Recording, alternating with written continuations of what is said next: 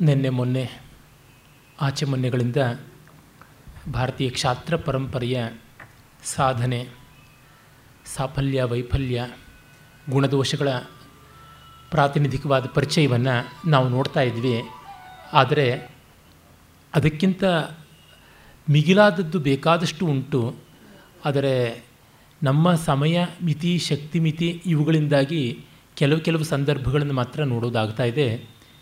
ನಿನ್ನೆ ಅಶೋಕನ ಸಾಧನೆ ಮತ್ತು ಮಿತಿ ಅಹಿಂಸೆಯ ವ್ಯಾಪ್ತಿ ಅವುಗಳಿಗಿರುವಂತಹ ಪ್ರಾಯೋಗಿಕವಾದ ಕಷ್ಟ ಇದನ್ನೆಲ್ಲ ಕೂಡ ನಾನು ಹೇಳಿದೆ. ಜೊತೆಗೆ ಶುಂಗ, ಸಾಮ್ರಾಜ್ಯದಲ್ಲಿ ಪುಷ್ಯಮಿತ್ರ ಶುಂಗ, ಆಮೇಲೆ ಗುಪ್ತರ ಸಾಮ್ರಾಜ್ಯೋದಯದ ಬಗ್ಗೆ ಕೂಡ ನೋಡಿದ್ದಾಯಿತು. ಮೊದಲನೇ ಚಂದ್ರಗುಪ್ತ, ಮತ್ತು ಅವನ ಮಗ ಸಮುದ್ರಗುಪ್ತ ಹೀಗೆ ಕಂಡ್ವಿ ಪಾಶ್ಚಾತ್ಯರು ನಮ್ಮ ದೇಶವನ್ನು ಪರಿಚಯ ಮಾಡಿಕೊಂಡ ಹೊಸದರೊಳಗೆ ಸಮುದ್ರಗುಪ್ತನನ್ನು ಅವರು ಇಂಡಿಯನ್ ನೆಪೋಲಿಯನ್ ಅಂತ ಕರೆದಿದ್ದಾರೆ. ನೆಪೋಲಿಯನ್ ಹದಿನೆಂಟನೇ ಶತಮಾನ ಕ್ರಿಸ್ತಾಬ್ದದಲ್ಲಿದ್ದವನು ಸಮುದ್ರಗುಪ್ತ ನೋಡಿದ್ರೆ ಮತ್ತೂ ಬಹಳ ದೊಡ್ಡ ಪ್ರಾಚೀನ ಕಾಲದ ಅವನಿಗಿಂತ ಸುಮಾರು ಸಾವಿರದ ಇನ್ನೂರು ವರ್ಷಗಳಿಗೂ ಮುನ್ನೂರು ವರ್ಷಗಳಿಗೂ ಹಿಂದೆ ಇದ್ದಂಥ ಮಹಾವೀರ.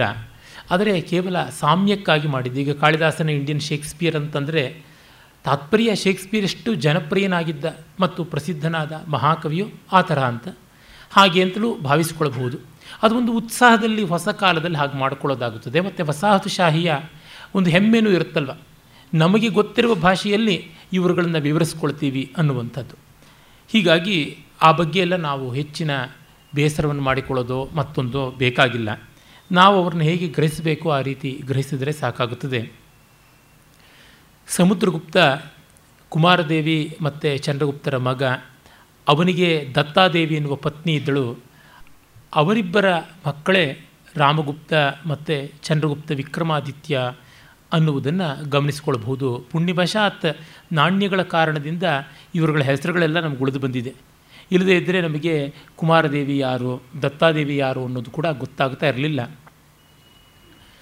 ಗುಪ್ತರ ಕಾಲದಲ್ಲಿ ಒಂದು ದೊಡ್ಡ ಸಾಂಸ್ಕೃತಿಕ, ಆರ್ಥಿಕ, ಸಾಮಾಜಿಕ ಕ್ರಾಂತಿಯೇ ನಡೆಯಿತು ಅನ್ನೋದನ್ನು ಗಮನದಲ್ಲಿಟ್ಟುಕೊಂಡಾಗ ತಿಳಿಯುತ್ತದೆ.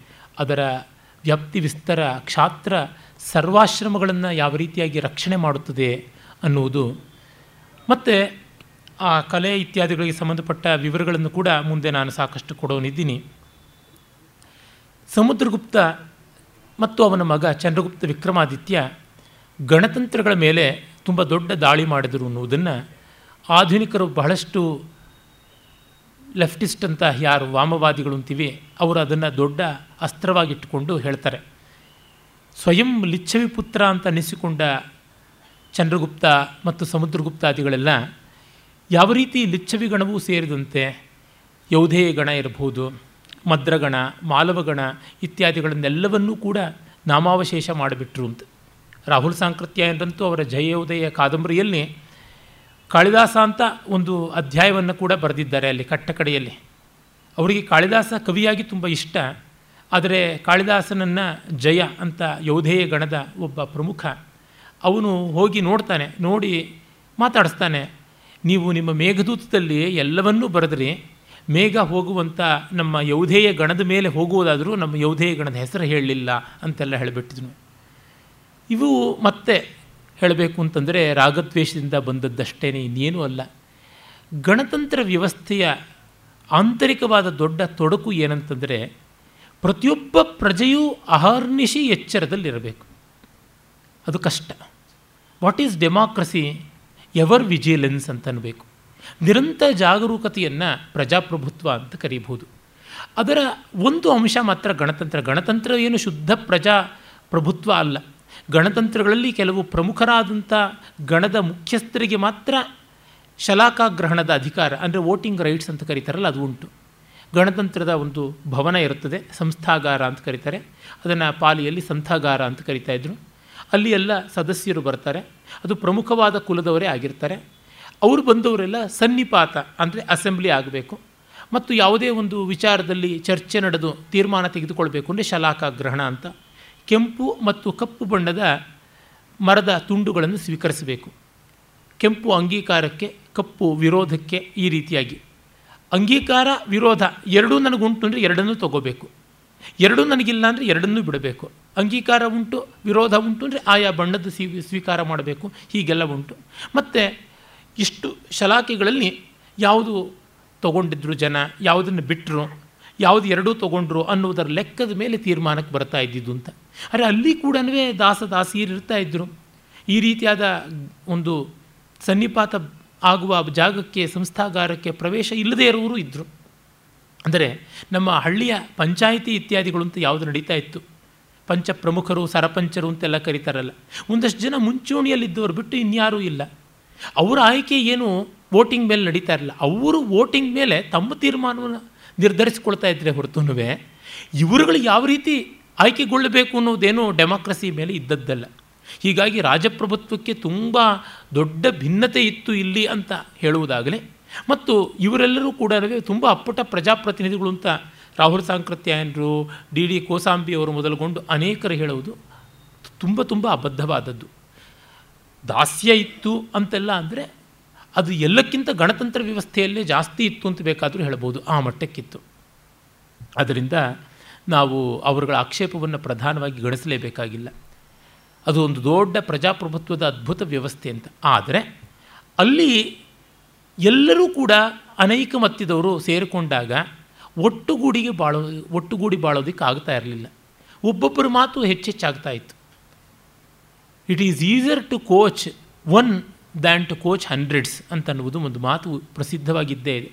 ನೂರು ಜನರನ್ನ ಪಾಠ ಹೇಳಿ ತಯಾರು ಮಾಡೋಕ್ಕಿಂತ ಒಬ್ಬನ ಪಾಠ ಹೇಳಿ ತಯಾರು ಮಾಡೋದ ಮೇಲೆ ಒಬ್ಬ ವಿವೇಕಿಯಾದ ರಾಜ ಇದ್ದರೆ ಅವನ ಒಂದು ಪ್ರಭುತ್ವದ ಕಾರಣ ಎಷ್ಟೋ ಜನ ಅವಿವೇಕಿಗಳಿಗೆ ಒಂದು ಶಿಸ್ತು, ಒಂದು ಸಂಯಮ ಬರುವ ಸಾಧ್ಯತೆ ಉಂಟು. ಅದು ಒಂದು. ಮತ್ತು ಗಣತಂತ್ರಗಳಷ್ಟು ಕೂಡ ತಮ್ಮ ಬುಡಕಟ್ಟುಗಳ ಆ ಗೊತ್ತು ಗುರಿಗಳ ಒಳಗೆ ಇರೋದರಿಂದ ಬೇರೊಬ್ಬರ ಜೊತೆ ಸೇರದೆ ಇರುವಂತಹ ಅಭಿಮಾನವನ್ನು, ಬಿಂಕವನ್ನು ಇಟ್ಕೊಂಡಿರ್ತಾರೆ. ಆ ಕಾರಣದಿಂದಲೇ ಅಲೆಕ್ಸಾಂಡರ್ನ ದಂಡಯಾತ್ರೆಯಲ್ಲಿ ಗಣತಂತ್ರಗಳೆಲ್ಲ ಮಖಾಡೆ ಮಲಗಿಬಿಟ್ವು. ಅದನ್ನು ಬಹಳ ಕನ್ವೀನಿಯೆಂಟ್ ಫರ್ಗೆಟ್ಫುಲ್ನೆಸ್ ಅಂತೀವಲ್ಲ, ಹಾಗೆ ಮಾಡಿಬಿಟ್ಟಿದ್ದಾರೆ ಈ ನಮ್ಮ ಲೆಫ್ಟಿಸ್ಟ್ ಇತಿಹಾಸಕಾರರು. ಆಗ ಪಶ್ಚಿಮ ಭಾರತದಲ್ಲಿಯೇ ಜಾಸ್ತಿ ಇದ್ದದ್ದು ಗಣತಂತ್ರ ವ್ಯವಸ್ಥೆ. ಪೂರ್ವ ಭಾರತದಲ್ಲಿ ಮಗಧದಿಂದ ಆಚೆಗಿತ್ತು. ಪಶ್ಚಿಮ ಭಾರತದಲ್ಲಿ ಗಂಧಾರ, ತಕ್ಷಶಿಲೆ ಮತ್ತು ಮಾಲವ ಇವೆಲ್ಲ ಕೂಡ ಅದಕ್ಕೆ ಸಂಬಂಧಪಟ್ಟಿದ್ದಾಗಿತ್ತು. ಆ ಗಣತಂತ್ರಗಳೆಲ್ಲ ನಾಶವಾದ ಮಾ, ಆದಾಗ ಗೊತ್ತಾಗಬೇಕಾಗಿತ್ತು. ಕೌಟಿಲ್ಯ ಅದನ್ನೇ ಗಮನಿಸಿಕೊಂಡು ಗಣತಂತ್ರ ವ್ಯವಸ್ಥೆಯಲ್ಲಿ ಗಟ್ಟಿತನ ಇಲ್ಲ ಅಂತ ಕಂಡುಕೊಂಡ. ಅದು ಯಾವಾಗ ಸರಿಯಾಗಿ ನಡೆದೀತು ಅಂತಂದರೆ ಹೊರಗಿನ ಆಕ್ರಮಣಗಳಿಲ್ಲದೇ ಇದ್ದಾಗ ನಡೆದೀತು.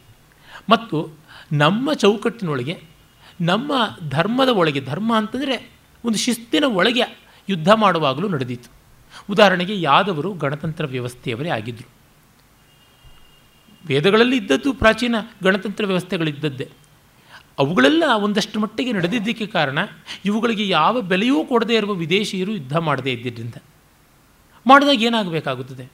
ಅಷ್ಟೇಕೆ ನಮ್ಮ ಈ ಪ್ರಭುತ್ವಗಳೇ, ಗುಪ್ತರೂ ಸೇರಿದಂತೆ, ಬೇರೆ ಬೇರೆಯವರು ಸೇರಿದಂತೆ ಇದ್ದಂಥ ಒಂದು ಮಹಾ ಪರಮ ಭಟ್ಟಾರಕ ಸತ್ಯಾಶ್ರಯ ಅಂತೆಲ್ಲ ಬಿರುದುಗಳನ್ನು ಪಡ್ಕೊಂಡಂಥವರ ಸಾಮ್ರಾಜ್ಯ ಯಾವುದುಂಟು, ಅವರ ಯುದ್ಧ ತಂತ್ರಗಳು ಅವರ ರಾಜನೀತಿಯೇ ಇಸ್ಲಾಮಿನ ಬರ್ಬರತೆಯ ಮುಂದೆ ನಿಷ್ಪ್ರಯೋಜಕವಾಗಿಬಿಟ್ವು ಅದನ್ನು ಬಹಳ ಚೆನ್ನಾಗಿ ಎ ಕೆ ವಾರ್ಡರ್ ಅವರು ಇಂಡಿಯನ್ ಕಾವ್ಯ ಲಿಟ್ರೇಚರ್ ಅನ್ನುವ ತಮ್ಮ ಹಲವು ಸಂಪುಟಗಳ ಭಾರತೀಯ ಸಾಹಿತ್ಯ ವಿವೇಚಕ ಮೌಲಿಕ ಗ್ರಂಥ ಮಾಲೆಯಲ್ಲಿ ಹೇಳ್ತಾರೆ ಒಂದು ಕಡೆಗೆ.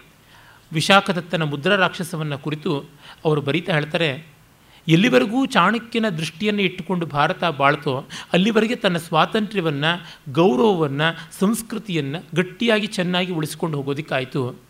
ಯಾವಾಗ ಅದು ಕೇವಲ ಉದಾರ ನೀತಿಯನ್ನು ಅನುಸರಿಸೋದಕ್ಕೆ ಆರಂಭ ಮಾಡುತ್ತೋ ಯುದ್ಧದಲ್ಲಿ ಸಲ್ಲಿಸಬೇಕಾದಂಥ ಗೌರವ ಅಂತ ಯಾವುದೋ ಒಂದು ಕಾಲದ ನೀತಿಯನ್ನು ಬರ್ಬರರಿಗೂ ಕೂಡ ಅನ್ವಯ ಮಾಡಿದ್ರು. ಆಗ ಅದು ಕಳ್ಕೊಳ್ಬೇಕಾಯಿತು ಎಲ್ಲವನ್ನ ಅಂತ. ಈ ಭಾವವನ್ನೇ ವಿಲ್ ಡುರೆಂಟ್ ಕೂಡ ಸ್ಟೋರಿ ಆಫ್ ಸಿವಿಲೈಸೇಷನ್ನಲ್ಲಿ ಹೇಳ್ತಾರೆ. ಅಂದರೆ ಯಾರು ಕಾನೂನಿಗೆ ಬೆಲೆ ಕೊಡ್ತಾರೋ ಅವ್ರ ಹತ್ರ ಕಾನೂನಿನ ವಿಷಯದಲ್ಲಿ ಮಾತಾಡ್ಬೋದು. ಕಾನೂನಿಗೆ ಬೆಲೆ ಕೊಡದೇ ಇರೋರ ಹತ್ರ ನೀವು ಹೋಗ್ಬಿಟ್ಟು ಕಾನೂನು ಪುಸ್ತಕ ಇಟ್ಕೊಂಡ್ರೆ ಏನು ಪ್ರಯೋಜನ ಆಗುತ್ತೆ? ಕದಾನುಂಗೋರಿಗೆ ಹಪ್ಪಳ ಈಡೆ ಅಂತ ಗಾದೆ ಉಂಟಲ್ಲ. ಅಲ್ಲ ಯಸ್ಯ ಪ್ರಮಾಣಂ ನ ಭವೇತ್ ಪ್ರಮಾಣಂ ಕಸ್ತಸ್ಯ ಕುರಿಯಾತ್ ವಚನಂ ಪ್ರಮಾಣಂ. ಅಗ್ರಿಮೆಂಟ್ ಇರೋ ಜಾಗದಲ್ಲಿ ನಿಮ್ಮ ಭಾಷೆ ಅರ್ಥ ಆಗೋವನ ಹತ್ರ ನೀವು ನಿಮ್ಮ ಭಾಷೆ ಬಳಸ್ಬೋದು. ಭಾಷೆಯೇ ಅರ್ಥ ಆಗದೇ ಇದ್ದವನ ಹತ್ರ ನೀವು ಏನು ಮಾತಾಡೋದಕ್ಕೆ ಸಾಧ್ಯ? ಇನ್ನೇನಾದರೂ ಬೇರೆ ಭಾಷೆ ಹುಡ್ಕೊಳ್ಬೇಕು. ಆಗ ಈ ಶಿವಲ್ರಿ ಲ್ಯಾಂಗ್ವೇಜ್ ಸಾಕಾಗೋದಿಲ್ಲ. ಶಿಷ್ಟಾಚಾರದ ಭಾಷೆ ಸಾಕಾಗೋದಿಲ್ಲ. ಆಗ ಅನಿಷ್ಟಾಚಾರದ ಭಾಷೆ ಬೇಕಾಗುತ್ತದೆ. ಅದನ್ನು ಮಹಾಭಾರತದ ದಂಡನೀತಿ ಸ್ಪಷ್ಟವಾಗಿ ಹೇಳಿದೆ. ಮಾಯಾವಿ ಮಾಯೆಯಾ ಬದ್ಧ ಮಾಯಾವಿನಂತು ರಾಜಾನಂ, ಮಾಯೈವ ನಿಕೃಂತತು. ಕೃಷ್ಣ ದುರ್ಯೋಧನ ವಧೆ ಸಂದರ್ಭದಲ್ಲಿ ಹೇಳಿದ ಮಾತುಗಳು. ಹೀಗೆ ಕಂಡಾಗ, ಗಣತಂತ್ರ ವ್ಯವಸ್ಥೆಯನ್ನು ಸಮುದ್ರಗುಪ್ತಾದಿಗಳು ಧ್ವಂಸ ಮಾಡಿದ್ರು ಅಂತ ದೂಷಣೆ ಮಾಡುವವರು, ಇಸ್ಲಾಂ ಭಾರತೀಯ ಸಾಮ್ರಾಜ್ಯ ವ್ಯವಸ್ಥೆಯನ್ನು ನಾಶ ಮಾಡಿತು ಅಂತ ದೂಷಣೆ ಮಾಡೋದಿಲ್ವಲ್ಲ? ದೂಷಣೆ ಮಾಡೋರಿದ್ದರೆ ಎರಡನ್ನೂ ಮಾಡಬೇಕು. ಇಲ್ಲದಿದ್ದರೆ ಹೇಗೆ? ಎಂ ಎಫ್ ಹುಸೇನ್ ಚಿತ್ರದ ಬಗ್ಗೆ ಬಂದದ್ದು ಅದೇ ದೊಡ್ಡ ಪ್ರಶ್ನೆ ತಾನೆ. ಸರಸ್ವತಿಯನ್ನೋ, ಸೀತೆಯನ್ನೋ, ದುರ್ಗೆಯನ್ನೋ, ಭಾರತ ಮಾತೆಯನ್ನೋ ಬೇಕಾದಂತೆ ಚಿತ್ರಿಸುವವರು ಮದರ್ ತೆರೆಸಾನೋ ತನ್ನ ತಾಯಿಯನ್ನು ಯಾಕೆ ಚಿತ್ರಿಸ್ತಾ ಇಲ್ಲ? ಹಾಗೆ ಅನ್ನುವಂಥದ್ದು. ಇವರೆಲ್ಲ ಎಂದೂ ನಗ್ನರಾಗಿದ್ದಿದ್ದಿಲ್ಲ, ಇವರುಗಳೆಲ್ಲ ನಗ್ನರಾಗಿದ್ದುಂಟೆ ಅವರು ಸೀರೆ ಉಟ್ಟಂಥದ್ದು ಉಂಟಲ್ಲ ಬೇಕಾದಂತೆ. ನಮ್ಮ ಉತ್ತರ ಭಾರತದ ಸೀತೆಯನ್ನು ನೋಡಿದ್ರೆ ಇವತ್ತು ಮಾರ್ವಾಡಿ ಹೆಂಗಸರ ಥರ ತಲೆ ಮೇಲೆ ಮುಸ್ಕಾಕೊಳ್ಳೋ ರೀತಿಯಲ್ಲಿ ಚಿತ್ರಣ ಮಾಡ್ತಾನೆ. ಅದನ್ನು ಯಾತಕ್ಕೆ ಮಾಡಲಿಲ್ಲ? ಮತ್ತು ಉದ್ದೇಶ ಏನಿತ್ತು ಅಂತ ಹೀಗೆ ನೋಡುವಂಥದ್ದಾಗುತ್ತದೆ. ಈ ದೃಷ್ಟಿಯಿಂದ ಕಂಡಾಗ ಒಂದನ್ನು ಇಟ್ಕೊಂಡ್ರೆ ಅಳತೆಗೋಲಾಗಿ ಅದನ್ನು ಸರ್ವತ್ರ ಪ್ರಮಾಣವಾಗಿ ಬಳಸಬೇಕು. ಸೆಲೆಕ್ಟಿವ್ ಆಗಿಬಿಟ್ಟಾಗ ನಾವು ಸೆಲೆಕ್ಟಿವ್ ಆಗ್ತೀವಿ. ನಾವು ಎಲ್ಲಿ ಹೊಡಿಬೇಕು ಅಲ್ಲಿ ಹೊಡಿತೀವಿ. ಬಿಲೋ ದಿ ಬೆಲ್ಟ್ ಅನ್ನುವಂಥದ್ದು it it becomes very obvious while hitting below the belt. ಇದು ಗಣತಂತ್ರ ವ್ಯವಸ್ಥೆಯ ಪರವಾಗಿ ಮಾತನಾಡುವವರು ಅರ್ಥ ಮಾಡಿಕೊಳ್ಳಬೇಕಾದದ್ದು. ಮತ್ತು ಬುದ್ಧ ಅವನನ್ನು ತುಂಬ ದೊಡ್ಡ ಪ್ರಮಾಣ ಪುರುಷ ಅಂತ ತೆಗೆದುಕೊಳ್ಳೋರು ಗಣತಂತ್ರ ವ್ಯವಸ್ಥೆಯನ್ನು, ಸಾಮ್ರಾಜ್ಯ ವ್ಯವಸ್ಥೆಯನ್ನು ಎರಡನ್ನೂ ಕೂಡ ಅವನು ಯಾವ ರೀತಿಯ ಆಕ್ಷೇಪವೂ ಇಲ್ಲದೆ ಗಮನಿಸಿದ, ಪ್ರೀತಿಸಿದ. ಬುದ್ಧ ಸ್ವಯಂ ಗಣತಂತ್ರ ವ್ಯವಸ್ಥೆಯಿಂದ ಬಂದವನು. ಶಾಕ್ಯಗಣ ಅವರ ಪಕ್ಕದಲ್ಲೇ ಇದ್ದದ್ದು ಕೋಲಿಯ ಗಣ. ಶಾಕ್ಯಗಣಕ್ಕೂ ಕೋಲಿಯ ಗಣಕ್ಕೂ ನಿರಂಜರ ನದಿ, ಅದನ್ನು ನಿರಂಜನ ಅಂತ ಸಂಸ್ಕೃತದಲ್ಲಿ ಹೇಳ್ತಾರೆ, ನೇರೆಂಜರ ಅಂತ ಪಾಲಿಯಲ್ಲಿ ಹೇಳ್ತಾರೆ. ಆ ನಿರಂಜರ ನದಿಯ ನೀರನ್ನು ಹಂಚಿಕೊಳ್ಳೋ ವಿಷಯದಲ್ಲಿ ದೊಡ್ಡ ಜಗಳ ಬಂತು. ಅದನ್ನೆಲ್ಲ ಕಂಡವನು, ಗಣತಂತ್ರದ ತಗಾದೆಗಳನ್ನೆಲ್ಲ ಕಂಡಂಥವನು. ಮಲ್ಲಗಣವೂ ಅವನಿಗೆ ಭಕ್ತರಾಗಿದ್ದರು. ಮದ್ರಗಣವೂ ಭಕ್ತರಾಗಿದ್ದರು. ಎಲ್ಲ ಗಣಗಳು ಭಕ್ತರೇ ಆಗಿದ್ದರು. ಜೊತೆಗೆ ಆ ಗಣತಂತ್ರ ವ್ಯವಸ್ಥೆಗೆ ವ್ಯತಿರಿಕ್ತವಾಗಿ ನಿಂತ ಅಜಾತಶತ್ರು ಅವನ ತಂದೆ ಬಿಂದುಸಾರ, ಬಿಂಬಿಸಾರ, ಶ್ರೇಣ್ಯಕ, ಇತ್ತ ಕಡೆಗೆ ಬಂದರೆ ಪ್ರಸೇನಜಿತ್ ಶ್ರಾವಸ್ತಿಯ ಕೇಂದ್ರವಾಗಿ ಮಾಡಿಕೊಂಡ ಕೋಸಲ ದೇಶದ ಮಹಾರಾಜ, ಆ ಪ್ರಸೇನಜಿತ್ತನ ಮಗ ವಿಡೂರತ ಅಂತ ಇದ್ದ. ಅವನಿಗೆ ಬುದ್ಧನ ಬಗ್ಗೆಗೆ ಎಷ್ಟು ಅಬ್ಸೆಷನ್ ಅಂತಂದರೆ ಬುದ್ಧನ ಕುಲದ ಶಾಕ್ಯ ಕನ್ಯೆಯನ್ನೇ ತಾನು ಮದುವೆ ಆಗಬೇಕು ಅಂತ ಅಂದ್ಕೊಂಡ. ಶಾಕ್ಯರಿಗೆ ಎಂಥ ಮಡಿವಂತಿಕೆ ಇತ್ತು ಅಂತಂದರೆ ತಮ್ಮ ಕುಲ ಉನ್ನತವಾದ ಕುಲ, ಆ ಉನ್ನತ ಕುಲದಿಂದ ಹೆಣ್ಣನ್ನು ಬೇರೆ ಯಾರಿಗೂ ಕೊಡಬಾರದು ಅಂತ ಇತ್ತು. ಆದರೆ ಪ್ರಬಲನಾದ ರಾಜ ಪ್ರಸೇನಜಿತ್, ಅವನ ಬೇಡಿಕೆಯನ್ನು ಇಲ್ಲ ಅಂತಂದರೆ ತಮ್ಮ ಗಣ ನಾಶ ಆಗುತ್ತದೆ ಅಂತ. ಅದಕ್ಕೆ ಅವರು ಏನು ಮಾಡ್ತಾರೆ? ಬೌದ್ಧ ಗ್ರಂಥಗಳಲ್ಲಿ ಇವೆಲ್ಲ ಸ್ಪಷ್ಟವಾಗಿ ದಾಖಲೆಗೊಂಡಿವೆ. ಸುತ್ತಪಿಟಕವೇ ಸಾಕ್ಷ್ಯ. ಅವರು ಇವನ ಸಂದೇಶ ಬಂದಾಗ ಆಗಲಿ ಅಂತ ಒಂದು ಹೆಣ್ಣನ್ನು ಗೊತ್ತು ಮಾಡಿ ಮದುವೆ ಮಾಡಿಸ್ತೀವಿ ಅಂತಾರೆ. ಇವನು ಪ್ರಸೇನಜಿತ್ ತುಂಬ ಜಾಣ, ಮಂತ್ರಿಗಳಿಗೆ ಹೇಳಿರ್ತಾನೆ, ನೀವು ಪರೀಕ್ಷೆ ಮಾಡಿ ನೋಡಿ, ಅವರಿಗೆ ತುಂಬ ಸ್ವಜಾತಿಯ ಬಗ್ಗೆ ಅಭಿಮಾನ ಉಂಟು, ನನಗೇನೋ ಬುದ್ಧನ ಬಗ್ಗೆ ಭಕ್ತಿ, ಆದರೆ ಅವರಿಗೆ ಅವರ ಸ್ವಜಾತಿಯ ಬಗ್ಗೆನೇ ಅಭಿಮಾನ ಉಂಟಾದ್ದರಿಂದ ನಿಜವಾಗಿ ಅವರ ಹೆಣ್ಣನ್ನು ಕೊಡ್ತಾರೋ ಇಲ್ವೋ ನೋಡಿ ಅಂತ ವಸ್ತುತಃ ಅವರು ಒಬ್ಬ ದಾಸಿಯನ್ನು ಏರ್ಪಾಟು ಮಾಡಿದರು, ರಾಜಕುಮಾರಿಯನ್ನು ಅಲ್ಲ. ಅದಕ್ಕೆ ಹೋಗಿದ್ದಂಥ ಮಧ್ಯವರ್ತಿಗಳು ಯಾರಿರ್ತಾರೆ ಅವರು ತಂದೆಯ ತಟ್ಟೆಯಲ್ಲೇನೆ ಈ ಹುಡುಗಿ ಮದು ಊಟ ಮಾಡಬೇಕು, ಆಗ ಮಾತ್ರ ಒಪ್ಕೋತೀವಿ ಅಂತ. ಆಗ ಅದಕ್ಕೂ ಅವರು ಇವರು ಚಾಪೆ ಕೆಳಗೆ ಸುಳಿದ್ರೆ ಅವ್ರು ರಂಗೋಲಿ ಕೆಳಗೆ ನುಸುಳೋದಕ್ಕೆ ಸಿದ್ಧ ಆದರು. ಆ ದಾಸಿ ಯಾವಳಿದ್ದಾಳೆ ಹುಡುಗಿ, ಅವಳನ್ನು ಎದುರಿಗೆ ಕೂಡಿಸ್ಕೊಂಡು ಶಾಕ್ಯ ಪ್ರಮುಖನಾಗಿ ಆಗ ಎಲೆಕ್ಟ್ ಆದಂಥವನು ಮಹಾನಾಮ ಅಂತ. ಶುದ್ಧೋಧನ ಆಗ ಇರಲಿಲ್ಲ. ಮಹಾನಾಮ ಕೂತಿದ್ದ. ಮಹಾನಾಮ ತಟ್ಟೆಗೆಲ್ಲ ಬಡಿಸಿದ ತಕ್ಷಣ ಮೊದಲು ಒಂದೆರಡು ತುತ್ತು ತಿಂದ, ಅವಳು ಅನ್ನ ಕಲಿಸ್ತಾ ಇದ್ಲು ಅಷ್ಟೇ ಆಮೇಲೆ ಯಾವುದೋ ಒಂದು ಉದ್, ಇದ್ದಕ್ಕಿದ್ದಂಗೆ ಉದ್ವಿಗ್ನ ಆಗೋ ಒಬ್ಬ ಪತ್ರವಾಹಕ ಬಂದ, ಯಾವುದೋ ಒಂದು ಪತ್ರವನ್ನು ತೆಗೆದುಕೊಂಡು ಬಂದ, ಮಹಾನಾಮ ಎಡಗೈನಲ್ಲಿ ಆ ಪತ್ರವನ್ನು ತೆಗೆದು ಡೀಟೇಲಾಗಿ ಓದಿ ನೋಡ್ತಾ ಅದಕ್ಕೆ ವಿವರಣೆ ಕೊಡ್ತಕ್ಕಂಥದ್ದು ಅದು ಏನಾಗಬೇಕು ಅಂತ ಹೇಳ್ತಾ ಅನ್ನ ಕೈಯಲ್ಲಿ ಬಲಗೈಯಲ್ಲಿ ಕಲಿಸ್ತಾನೇ ಇದ್ದ. ಇವಳು ತಾನು ನಿರಾತಂಕವಾಗಿ ಇಡೀ ತಟ್ಟೆಯಲ್ಲಿರೋದೆಲ್ಲ ತಿಂದುಬಿಟ್ಲು. ಅವ್ರು ಅಂದ್ಕೊಂಡಿದ್ದಿಬ್ರು ಒಂದು ತಟ್ಟೆಯಲ್ಲಿ ಊಟ ಮಾಡೋದು ಅಂತ. ಇವನ ಎಂಜಲನ್ನು ಅವಳು ತಿಂದಳಷ್ಟೇ ಹೊರತುನುವೆ, ಅವಳ ಎಂಜಲನ್ನು ಇವನು ತಿನ್ನಲಿಲ್ಲ ಇದು ಇವ್ರಿಗೆ ಗೊತ್ತಾಗಲಿಲ್ಲ. ಅವ್ರು ಕನ್ವಿನ್ಸ್ ಆಯಿತು, ಈ ಹುಡುಗಿ ಶಾಕ್ಯ ಕುಲದವಳೆ ಹೌದು ಅಂತ. ಪ್ರಸೇನಜಿತ್ತನಿಗೆ ಮದುವೆಯೂ ಆಯಿತು. ಮದುವೆ ಆದಮೇಲೆ ಮಕ್ಕಳು ಮಗನೂ ಆದ, ವಿಡೂರಥ ಅಂತ ಅವನಿಗೆ ಹೆಸರಿಟ್ಟರು ಅವನು ಮತ್ತೆ ತರುಣ್ಯದಲ್ಲಿದ್ದಾಗ ಅಜ್ಜನ ಮನೆಗೆ ಹೋಗಬೇಕು ಅಂತ ಹೊರಟ. ಹೋದಾಗ ಇವನು ದಾಸಿ ಪುತ್ರ, ಇವನಿಗೆ ಹೇಗೆ ಸಮಾನವಾಗಿ ಗೌರವ ಕೊಡೋದು? ನಮ್ಮ ಮಕ್ಕಳೆಲ್ಲ ಇವನ ಜೊತೆಗೆ ಬೆರೆತರೆ ಜಾತಿ ಕೆಟ್ಟೋಗ್ಬಿಡುತ್ತೆ ಅಂತ ಆ ಊರಿನಲ್ಲಿ ಯಾವ ಅವನ ವಯಸ್ಸಿನ ತರುಣರು ಇಲ್ಲದಂತೆ ಅವ್ರನ್ನೆಲ್ಲ ಬೇರೆ ಕಡೆ ಕಳಿಸ್ಬಿಟ್ರು. ಮತ್ತು ಇವರು ಮುದುಕರ ಜೊತೆಗೆ ಎಷ್ಟು ಜನ ಎಂಟರ್ಟೈನ್ ಮಾಡೋಕೆ ಸಾಧ್ಯ? ಬರ್ತೀನಿ ಅಂತ ಅವನು ಹೊರಟ. ಹೊರಟ ಮೇಲೆ ಅವನ ಪರಿವಾರದವನು ಯಾವುದೋ ಒಂದು ಪದಾರ್ಥವನ್ನು ಮರೆತಿದ್ದೀನಿ ಅಂತ ವಾಪಸ್ ಬಂದ ಬಿಡಾರಕ್ಕೆ. ಬಂದರೆ ಒಬ್ಬ ಮುದುಕಿ ಎಲ್ಲವನ್ನು ಹಾಲಿಂದ, ಪಂಚಗವ್ಯದಿಂದ ಶುದ್ಧ ಮಾಡ್ತಾ ಪಂಚಗವ್ಯ ನನ್ನ ಶಬ್ದ, ತತ್ಸದೃಶವಾದದ್ರಿಂದ. ಏನು ಅಂತಂದರೆ, ಯಾವನೋ ನಮ್ಮ ದಾಸಿ ಮಗ ಬಂದುಬಿಟ್ಟ ನನ್ನ ಮುದುಕಿ ನನಗೆ ಉಪ್ಪಿನ ಕಾಲದಲ್ಲಿ ಎಲ್ಲ ಕ್ಲೀನ್ ಮಾಡಬೇಕಾಗಿದೆ, ಬಯಲಿಗೆ ತೊಳಿಬೇಕಾಗಿದೆ ಅಂತ.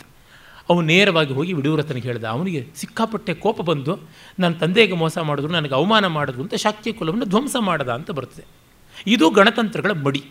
ಇದು ಗಣತಂತ್ರಗಳ ಔದಾರ್ಯ. ಇದು ಗಣತಂತ್ರಗಳ ಸ್ನೇಹ ವಿಶ್ವಾಸ, ಡೆಮಾಕ್ರಸಿ. ಇಂಥ ಗಣತಂತ್ರಗಳು ಎಷ್ಟು ಭಾಳ ಬೇಕಾಗಿತ್ತು? ಇದರ ಬಗ್ಗೆ ಎಲ್ಲ ರಾಹುಲ್ ಸಾಂಕ್ರತ್ಯಾಯನರು ಧರ್ಮಾನಂದ ಕೋಸಾಂಬಿ ಅವರು ಭದಂತ ಕೋಸಲಾಯನ ಒಬ್ಬರೊಬ್ಬರು ಏನೂ ಮಾತಾಡೋದಿಲ್ಲ. ಆ ಒರಿಜಿನಲ್ಸನ್ನು ಓದ್ಕೊಂಡವರು ಇವರೆಲ್ಲ ಇವರೆಲ್ಲ ಸಂಸ್ಕೃತ ಪ್ರಾಕೃತಾದಿಗಳಲ್ಲಿ ದಿಗ್ಧಂತಿಗಳು ಅದು ಏನೂ ಗೊತ್ತಿಲ್ಲದೆ ಒಂದರೆ ಟೋನ್ನಾಗಿ ಬರದೇ ಇದ್ದವರು ಬೇಕಾದಂತೆ ಆಕ್ಷೇಪ ಮಾಡ್ತಾರೆ, ಸಮುದ್ರಗುಪ್ತನ ಮೇಲೆ, ಚಂದ್ರಗುಪ್ತನ ಮೇಲೆ ಎಲ್ಲ. ಹೀಗಾಗಿ ಗಣತಂತ್ರ ವ್ಯವಸ್ಥೆಯ ಆಂತರಿಕ ದೌರ್ಬಲ್ಯ ಮಾತ್ರವಲ್ಲದೆ ಅವರ ಒಂದು ಜಾತಿಯ ಅಭಿಮಾನದ ಅಹಂಕಾರ ಇದೆಯಲ್ಲ, ಅದು ಗಣಗಣಗಳ ಮಧ್ಯೆ ಎಷ್ಟಿತ್ತು ಅನ್ನೋದಕ್ಕೆ ಇನ್ನೂ ಒಂದು ಬೌದ್ಧ ಗ್ರಂಥದಿಂದ ಉದಾಹರಣೆ ಕೊಡ್ತೀನಿ. ಮಲ್ಲಗಣದ ಬಂಧುಲ ಅಂತ ಇದ್ದ. ಆ ಬಂಧುಲ ತನ್ನ ಹೆಂಡತಿ ಮಲ್ಲಿಕ, ಅವಳು ಲಿಚ್ಛವಿಗಣದ ಪ್ರಮುಖವಾದ ಕೇಂದ್ರವಾಗಿದ್ದ ವೈಶಾಲಿಯಲ್ಲಿದ್ದಂತಹ ಅಭಿಷೇಕ ಸರೋವರವನ್ನು ಹೋಗಿ ಹೊಕ್ಕು ಅಲ್ಲಿ ಮೀಯಬೇಕು ಅಂತ ಬಸರಿ ಬೈಕೆ ಅಂತಂದಳು. ಎರಡೂ ಗಣತಂತ್ರದವರೇನೆ. ಇಬ್ಬರೂ ಪ್ರಾತ್ಯಕ್ಷತ್ರಿಯರೇ ಬಂಧುಲಮಲ್ಲ ತಾನು ತನ್ನ ಹೆಣ್ಣನ್ನು, ಅಂದರೆ ಮಲ್ಲಿಕೆಯನ್ನು, ಅವಳಿಗೆ ಅಲ್ಲಿ ಜಲಕ್ರೀಡೆ ಮಾಡಿ ಬರಬೇಕು ಅಂತ ಆಸೆ ಆಗಿದೆ ಅನ್ನೋದಕ್ಕೋಸ್ಕರ ಹೋರಾಡಿ ಬರಬೇಕಾಯಿತು. ಯಾಕೆಂದರೆ ಅವರು ಅದನ್ನು ತುಂಬ ಪವಿತ್ರವಾದ ತೀರ್ಥ ಅಂತ ಭಾವಿಸಿದರು. ಪ್ರತಿಯೊಬ್ಬ ಲಿಚ್ಛವಿ ಪ್ರಮುಖನು, ಪ್ರಮುಖವಾದ ಕುಟುಂಬಗಳು ಅಂತ ಒಂದಷ್ಟಿವೆಯಲ್ಲ ಆ ಕುಟುಂಬದಲ್ಲಿ ಒಬ್ಬ ಸದಸ್ಯ ತೀರ್ಕೊಂಡ ಮೇಲೆ ಅವನ ಜಾಗದಲ್ಲಿ ಇನ್ನೊಬ್ಬ ಆ ಕುಟುಂಬದ ಸದಸ್ಯ ಬರ್ತಾನೆ.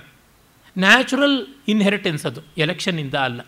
It's all nomination nomination again based on money power and caste ಆತ ಆ ಒಂದು ಸರೋವರಕ್ಕೆ ಬಂದು ಜೀವಮಾನದಲ್ಲಿ ಒಂದು ಬಾರಿಗೆ ಮಾತ್ರ ಸರೋವರದಲ್ಲಿ ಸ್ನಾನ ಮಾಡ್ತಾ ಇದ್ದ.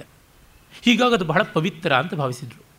ಆ ಸರೋವರದಲ್ಲಿ ಮಲ್ಲಿಕೆ ಸ್ನಾನ ಮಾಡೋದಕ್ಕೆ ಬಂದಾಗ ಐನೂರು ಜನ ಲಿಚ್ಛವಿ ಪುತ್ರರು ವಿರೋಧ ಮಾಡಿದ್ರು. ಅವರಿಗೆಲ್ಲ ಅವನು ಬಾಣ ಬಿಟ್ಟು ಕೊಂದ ಅನ್ನುವ ಕಥೆಗಳೆಲ್ಲ ಬರುತ್ತೆ. ಈ ಮಟ್ಟದ ಸಂಕುಚಿತ ಬುದ್ಧಿ ಇದ್ದಂಥ ಗಣಗಳು ಬೇರೊಂದು ಗಣಗಳ ಜೊತೆಗೆ ಎಷ್ಟು ಚೆನ್ನಾಗಿರೋದಕ್ಕೆ ಸಾಧ್ಯವಾಗುತ್ತದೆ ಹೋಗಲಿ, ಒಂದು ಗಣದೊಳಗೆ ಎಷ್ಟು ಕುತಂತ್ರ ರಾಜಕೀಯ ಇತ್ತು ಅನ್ನೋದಕ್ಕೆ ಬಂಧುಲ ಮಲ್ಲನ ಮಲ್ಲಗಣವನ್ನೇ ತೆಗೆದುಕೊಳ್ಳೋಣ. ಬಂಧುಲ ಮಲ್ಲ ಅವನು ಗಣತಂತ್ರದ ಸೇನಾಪತಿ ಆಗಬೇಕಾಗಿತ್ತು. ಆದರೆ ಅವನು ಕಂಡ್ರೆ ಆಗದೇ ಇರತಕ್ಕಂಥವ್ರು ಒಂದು ಅಡ್ಡಿ ಮಾಡಿದ್ರು. ಅವರಿಗೆ ಪರೀಕ್ಷೆ ಏನು ಕೊಟ್ಟಿದ್ದು ಅಂತಂದರೆ, ಎಂಟು ಕೊಡಲಿಗಳನ್ನು ನಾಟಿ ಅದನ್ನು ಒಂದೇ ಖಡ್ಗದಿಂದ ಕತ್ತರಿಸಬೇಕು ಅಂತ ಹೇಳ್ಬಿಡ್ತೀನಿ ಅವೆಲ್ಲ ಮರದ ಗೂಟಗಳು, ಕೊಡಲಿ ಕಾವುಗಳು. ಅವುಗಳನ್ನು ಒಂದೇ ಖಡ್ಗದ ಏಟಿನಿಂದ ಕತ್ತರಿಸಬೇಕು ಅಂತ. ಬಂಧುಲವಲ್ಲ, ಅದನ್ನು ಹೊಡೆದಾಗ ಏಳು ಕತ್ತರಿಸಲ್ಪಟ್ಟು ಎಂಟನೇದು ಕತ್ತರಿಸಲ್ಪಡಲಿಲ್ಲ ಅಂತ. ಏನಾಗಿತ್ತು ಅಂದರೆ, ಅದರ ಒಳಗಡೆ ಎಲ್ಲ ಕಬ್ಬಿಣದ ತುಂಡುಗಳನ್ನು ಇಟ್ಟಿದ್ದರು ಇವನು ತನ್ನ ಪರಾಕ್ರಮದಿಂದ ಏಳನ್ನು ತುಂಡು ಮಾಡೋಕ್ಕಾಯಿತು, ಎಂಟನೇದು ಆಗಲಿಲ್ಲ. ಇಷ್ಟು ಪರಾಕ್ರಮ ನಿನಗಾಗಬಹುದಾಗಿತ್ತಲ್ಲ ಅಂತ ಹಿತೈಷಿಗಳು ಹೇಳಿದಾಗ, ಇಲ್ಲ ನನಗೆ ಹೊಡೆಯುವಾಗ ಟಣ್ಣಂತ ಲೋಹದ ಶಬ್ದ ಬಂತು. ನಮ್ಮ ಜನ ಇಷ್ಟು ಮೋಸ ಮಾಡ್ತಾರಂತ ಬೇಸರ ಆದಾಗ ಆ ಒಂದು ಮನಸ್ಸಿನ ಒಂದು ಕ್ಷಣಕಾಲದ ಆ ಬೇಸರ ಎಂಟನೇದನ್ನು ಮುರಿದಂತೆ ಮಾಡಿತು ಅಂತ ಹೇಳ್ಬಿಟ್ಟಿದನು. ಕಡೆಗೆ ಅವನು ಬಿಟ್ಟು ಬಿಟ್ಟಿದನು ಗಣತಂತ್ರಕ್ಕೆ ವೈರಿಯಾಗಿದ್ದ ಪ್ರಸೇನಜಿತ್ನ ಶ್ರಾವಸ್ತಿಯ ಮಹಾರಾಜನ ಹತ್ತಿರಕ್ಕೆ ಹೋಗಿ ಸೇರಿಕೊಂಡ ಸೇನಾಪತಿಯಾಗಿ. ಇವೆಲ್ಲ ಬೌದ್ಧ ಗ್ರಂಥಗಳಲ್ಲೇ ಇರೋದು. ಇವರೆಲ್ಲ ಕಣ್ಣು ಗೊತ್ಕೊಂಡು ಬಾಯಿ ಬಡ್ಕೊಳ್ತಕ್ಕಂಥ ಬೌದ್ಧ ಗ್ರಂಥಗಳಲ್ಲೇ ಇರೋದು. ಮಾತೆತ್ತಿದರೆ ಬುದ್ಧಿಸ್ಟ್, ಬುದ್ಧ, ಬಸವ, ಮಾರ್ಕ್ಸ್, ಅಂಬೇಡ್ಕರ್ ಇವೇ ಈಕ್ವೇಷನ್ಸ್ ಆಗ್ತಾರಲ್ಲ. ಅಂದರೆ ಮನುಷ್ಯ ಸ್ವಭಾವದಲ್ಲಿರುವ ದುಷ್ಟತೆ ಗಣತಂತ್ರಕ್ಕೆ ಬಂದ ತಕ್ಷಣ ಏನಾಗೋದಿಲ್ಲ. ಗಣತಂತ್ರದಲ್ಲಿರ್ತಕ್ಕಂಥ ಒಂದು ಕತ್ತೆ ಕುದುರೆ ಆಗಿಬಿಡುತ್ತೆ ಅಂತ, ರಾಜ್ಯತಂತ್ರದಲ್ಲಿರ್ತಕ್ಕಂಥ ಒಂದು ಆನೆ ಆಡಾಗ್ಬಿಡುತ್ತೆ ಅಂತ ಏನೂ ಹೇಳೋಕ್ಕಾಗಲ್ಲ. ಕಾಲ ಕಾಲಕ್ಕೆ ತಕ್ಕಂತೆ ಬೇರೆ ಬೇರೆ ಮಾಡೆಲ್ಸನ್ನು ಇಟ್ಕೊಳ್ಬೇಕಾಗುತ್ತದೆ. ಮಿಕ್ಕದ್ದನ್ನೆಲ್ಲ ಕಂದಾಚಾರ ಅನ್ನೋದು ಗಣತಂತ್ರವನ್ನು ಕಂದಾಚಾರ ಅಂತ ಯಾಕೆ ಅನ್ನೋದಿಲ್ಲ? ಚಾಣಕ್ಯ ತಿಳ್ಕೊಂಡ, ಕೃಷ್ಣ ತಿಳ್ಕೊಂಡ, ಯಾದವರಲ್ಲಿಯೇ ಗಣತಂತ್ರ ವ್ಯವಸ್ಥೆ ಗಟ್ಟಿಯಾಗಿ ಬಾಳುವಂಥದ್ದಲ್ಲ ಅಂತ ತಿಳ್ಕೊಂಡಿದ್ದರಿಂದಲೇ ಯಾದವ ಪತನ ಆದ ತಕ್ಷಣ ಕೃಷ್ಣನ ಮರಿಮಗನಾದ ವಜ್ರನಿಗೆ ಮಥುರೆಗೆ ಮತ್ತೆ ಕರ್ಕೊಂಡು ಹೋಗಿ ಪಟ್ಟಾಭಿಷೇಕ ಮಾಡಿ ರಾಜನನ್ನಾಗಿ ಸ್ವೀಕರಿಸಿದ್ರು ಅಂತ ಬರುತ್ತೆ. ಕೃಷ್ಣನಿಗೆ ತನ್ನ ಜನ ಯಾದವರು ಗಣತಂತ್ರ ವ್ಯವಸ್ಥೆಯನ್ನು ಚೆನ್ನಾಗಿ ಬಾಳಿಸ್ಕೊಳ್ಬಲ್ಲವರು ಅಂತ ಅನ್ನೋದು ಗೊತ್ತಿದ್ದರೆ ಪಾಂಡವರ ಕಡೆಗೆ ತಿರುಗಿಯೇ ನೋಡ್ತಾ ಇರಲಿಲ್ಲ. ಒಳ್ಳೆಯ ಪ್ರಭುತ್ವ ಬೇಕು, ತನ್ನ ಜನಗಳ ಕೈನಲ್ಲಿ ಆಗೋಲ್ಲ ಇವರು ಸ್ವಾತಂತ್ರ್ಯದ ರುಚಿ ನೋಡಿದ್ದಾರೆ ಅಂದರೆ ಸ್ವೈರಾಚಾರದ ರುಚಿ ನೋಡಿದ್ದಾರೆ. ಬೇಜವಾಬ್ದಾರಿ ಜನ ಇವ್ರ ಹತ್ರ ನೆಚ್ಚಿಕೊಂಡ್ರೆ ಆಗೋದಿಲ್ಲ. ಒಂದು ಶಿಸ್ತು ಬೇಕು ಅಂತಲೇ ಪಾಂಡವರ ಕಡೆ ಕೈ ಹಾಕಿದೆ. ಇದರ ಪಾಂಡವರಲ್ಲಿ ಏನು ಪರಿಪೂರ್ಣತೆ ಏನಿರಲಿಲ್ಲ. ಒಂದಷ್ಟು ಅಪೂರ್ಣತೆ ಇದ್ದೇ ಇತ್ತು. ಆ ಒಂದು ಶಿಸ್ತು ವ್ಯವಸ್ಥೆಯನ್ನು ಸಮುದ್ರಗುಪ್ತ, ಚಂದ್ರಗುಪ್ತ, ವಿಕ್ರಮಾದಿತ್ಯ, ಕುಮಾರಗುಪ್ತ, ಸ್ಕಂದಗುಪ್ತಾದಿಗಳು ತಂದರು. ಆ ವಿಷಯದಲ್ಲಿ ನಾವು ಎಂದೂ ರಾಜಿ ಮಾಡ್ಕೊಳ್ಳೋದಕ್ಕೆ ಸಾಧ್ಯ ಇಲ್ಲ. ಅದನ್ನು ಒಪ್ಪಬೇಕು. ಅಷ್ಟೇ ಅಲ್ಲ ಆ ಸಮೃದ್ಧಿ, ಆ ಸಂಪತ್ತು ಎಲ್ಲ ಬಗೆಯಲ್ಲಿಯೂ ಪ್ರಸಾರವಾಗಿರುವಂಥದ್ದಕ್ಕೂ ನಾವು ಪುರಾವೆಗಳನ್ನು ನೋಡ್ತಾ ಇದ್ದೀವಿ. ಇಂದು ಕೂಡ ಅದನ್ನು ಗಮನಿಸಬಹುದು. ಸಮುದ್ರಗುಪ್ತನ ಬಳಿಕ ರಾಮಗುಪ್ತ ಪಟ್ಟಾಭಿಷೇಕಕ್ಕೆ ಬಂದ ಅಂತ ಹಲವು ಆಧಾರಗಳಿವೆ. ಒಂದೆರಡು ಕಾದಂ ಇದು ಕಾ ನಾಣ್ಯಗಳು ಕೂಡ ಆ ಬಗ್ಗೆ ಕಾಣಿಸಿಕೊಳ್ಳುತ್ತವೆ. ಹೆಚ್ಚಿನ ಆಧಾರಗಳು ಇಲ್ಲ. ಆದರೆ ವಿಶಾಖದತ್ತನ ದೇವಿ ಚಂದ್ರಗುಪ್ತ ಅನ್ನುವ ನಾಟಕ ಇಂದು ಅನುಪಲಬ್ಧ. ಕೇವಲ ತುಂಡು ತುಣುಕಾಗಿ ತ್ರುಟಿತ ರೂಪದಲ್ಲಿ ಸಿಗುತ್ತದೆ. ಅದನ್ನೆಲ್ಲವನ್ನು ಮಹಾ ವಿದ್ವಾಂಸರಾದ ಡಾಕ್ಟರ್ ವಿ ರಾಘವನ್ನವರು ತಮ್ಮ ಭೋಜ ಶೃಂಗಾರ ಪ್ರಕಾಶ ಅನ್ನುವ ಗ್ರಂಥದ ಅನುಬಂಧದಲ್ಲಿ ಅಷ್ಟನ್ನು ಬೇರೆ ಬೇರೆ ಮೂಲಗಳಿಂದ ಅಡಕ ಮಾಡಿ ಕೊಟ್ಟಿದ್ದಾನೆ ಅಂದರೆ ಇಡೀ ನಾಟಕ ಸಿಕ್ಕಿದೆ ಅಂತಲ್ಲ, ಸಾಮಾನ್ಯವಾಗಿ ಒಂದು ಅಂದಾಜು ಗೊತ್ತಾಗುವಂಥದ್ದು. ಆ ಐದಾರು ಅಂಕಗಳ ನಾಟಕದ ಹರ ಹರಹು ಏನು ಅಂತ ಗೊತ್ತಾಗುತ್ತದೆ. ಅದರ ಪ್ರಕಾರವಾಗಿ ರಾಮಗುಪ್ತ ಹಿರಿಯ ಮಗ, ಸಹಜವಾಗಿ ಅವನಿಗೆ ಪಟ್ಟ ಬಂತು. ಅವನು ಮದುವೆ ಆದಂಥ ತರುಣಿ ಧ್ರುವದೇವಿ. ಅವನು ಧ್ರುವದೇವಿ ಎಲ್ಲರೂ ಕೂಡ ಒಂದು ಪರ್ವತ ಪ್ರಾಂತಕ್ಕೆ ವಿಹಾರಕ್ಕೆ ಹೋಗಿದ್ದಾಗ ಒಬ್ಬ ಶಕ ರಾಜ ತಾನು ರಾಮಗುಪ್ತನನ್ನು ಅಟಕಾಯಿಸಿ ಅವನನ್ನು ನಿರ್ಬಂಧಕ್ಕೆ ಒಳಪಡಿಸಿಬಿಟ್ಟ. ಅವನಿಗೆ ಬಚಾವಾಗೋದಕ್ಕೆ ಬೇರೆ ಯಾವುದೂ ದಾರಿ ಇಲ್ಲದೆ ಧ್ರುವದೇವಿಯನ್ನು ಅವನು ಶಕ ಮಹಾರಾಜನಿಗೆ ಕೊಟ್ಟುಬಿಡಬೇಕಾಗಿ ಬಂತು. ಧ್ರುವದೇವಿಯನ್ನು ಕೊಡದೆ ತನಗೆ ವಿಮೋಚನೆ ಇಲ್ಲ ಅಂತ ಗೊತ್ತಾಯಿತು. ಧ್ರುವದೇವಿಗೆ ಇದು ತುಂಬ ಅವಮಾನವಾಯಿತು. ಆಗ ಚಂದ್ರಗುಪ್ತ ವಿಕ್ರಮಾದಿತ್ಯ, ಅವನು ಯುವರಾಜ ಅಲ್ಲಿದ್ದ. ಅವನು ಬಂದವನೇ ಪರಿಸ್ಥಿತಿಯನ್ನು ತಿಳಿದುಕೊಂಡು ತಾನು ಸ್ತ್ರೀವೇಷವನ್ನು ಧರಿಸಿ ಧ್ರುವದೇವಿಯಂತೆ ಪಲ್ಲಕ್ಕಿಯಲ್ಲಿ ಹೋಗಿ ಶಕರಾಜನನ್ನು ಧ್ವಂಸ ಮಾಡಿ ಯುದ್ಧದಲ್ಲಿ ವಿಜಯಿಯಾಗಿ ಬಂದ. ಆಮೇಲೆ ರಾಮಗುಪ್ತನಿಗೆ ಆ ಬಗೆಗೆ ತುಂಬ ಅಸೂಯೆ ಬಂತು. ಚಂದ್ರಗುಪ್ತನ ಮೇಲೆ ನಾನಾ ವಿಧವಾದ ದೌರ್ಜನ್ಯಗಳನ್ನು ನಡೆಸೋದಕ್ಕೆ ನೋಡಿದ.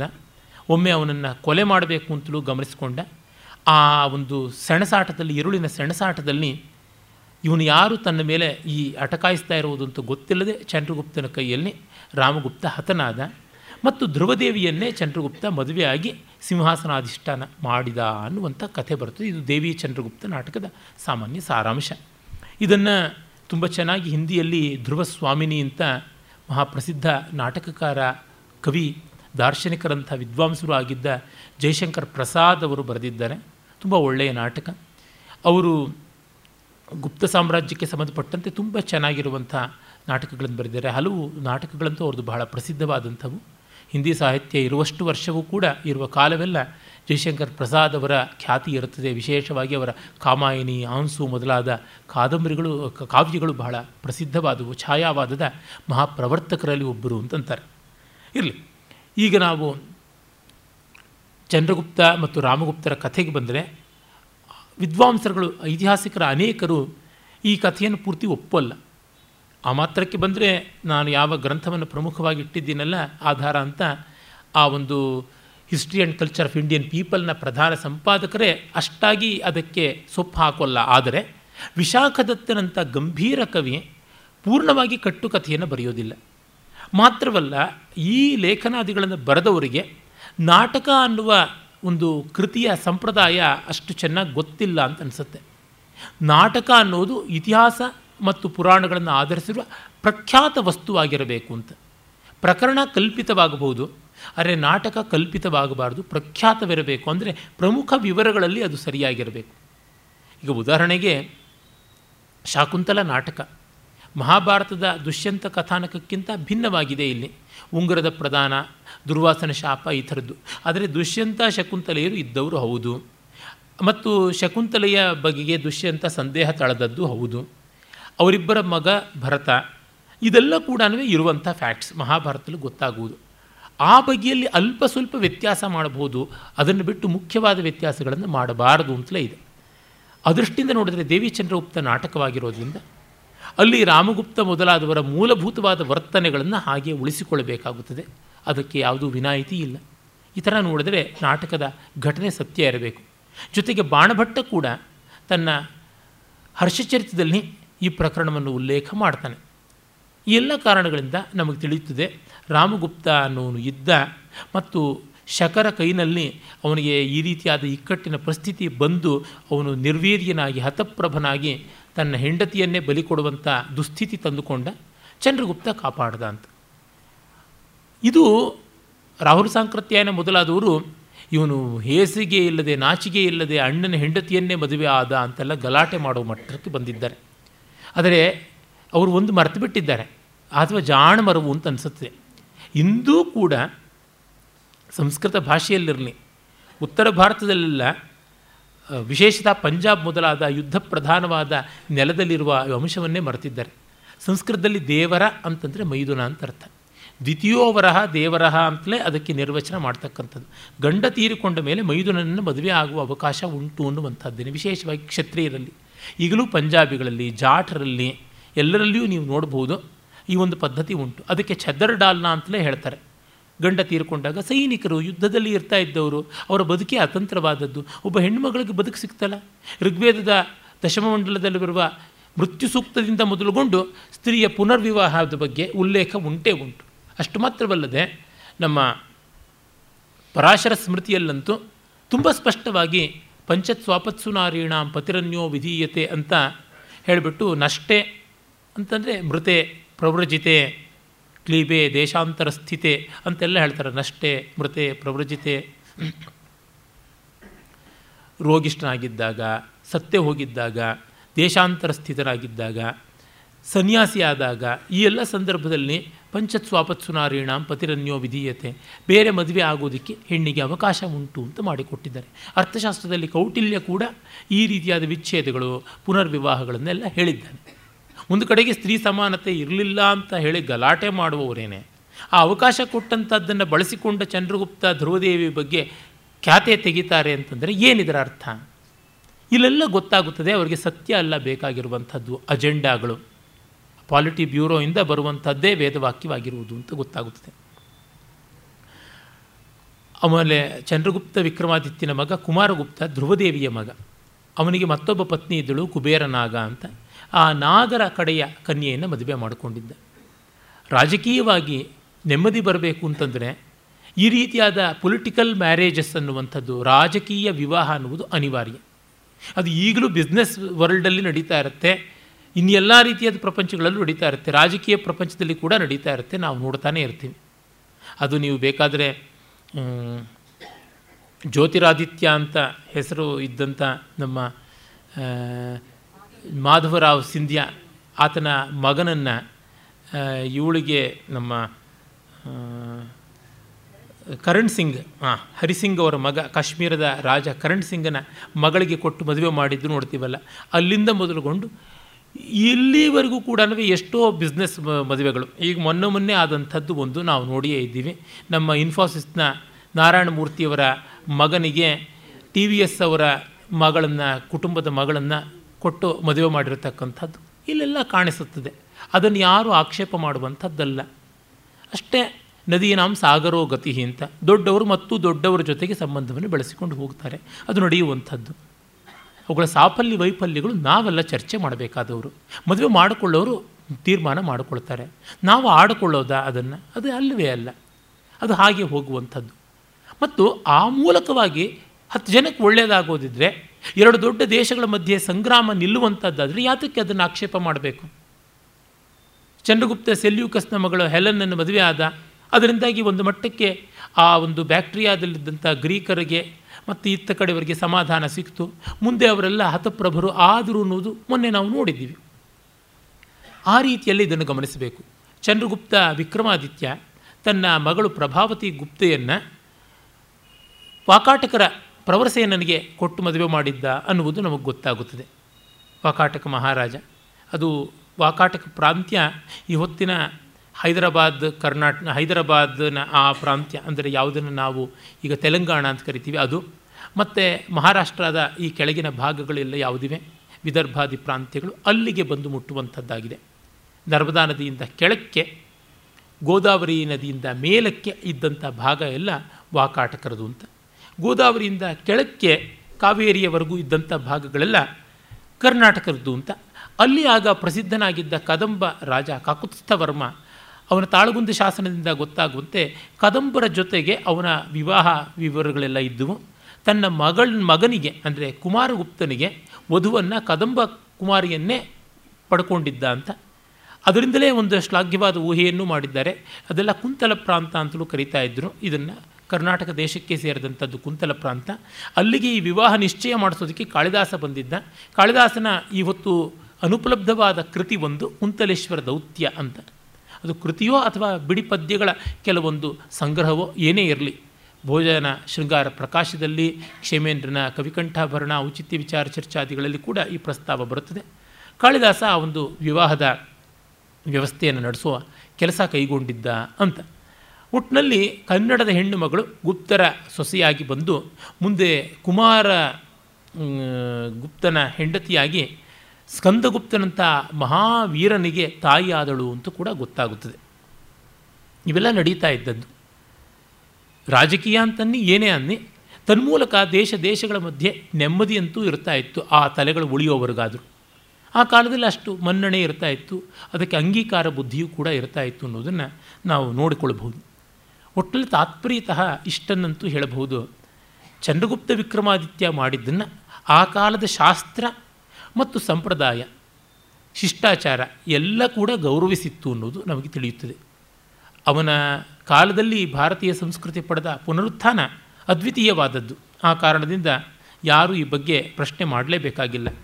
ಮತ್ತು ಬೇರೆ ಬೇರೆ ಜಾತಿಗಳ ಮಧ್ಯೆ ತುಂಬ ಸಾಮರಸ್ಯವನ್ನು ತರುವಂಥ ಪ್ರಸ್ತಾವಗಳು ಅನೇಕ ಬಂದವು ಅಂತನ್ನೋದು. ಬಗ್ಗೆ ಕೆ ಮುನ್ಷಿಯವರು ಬರೆಯೋದು ತುಂಬ ಚೆನ್ನಾಗಿದೆ.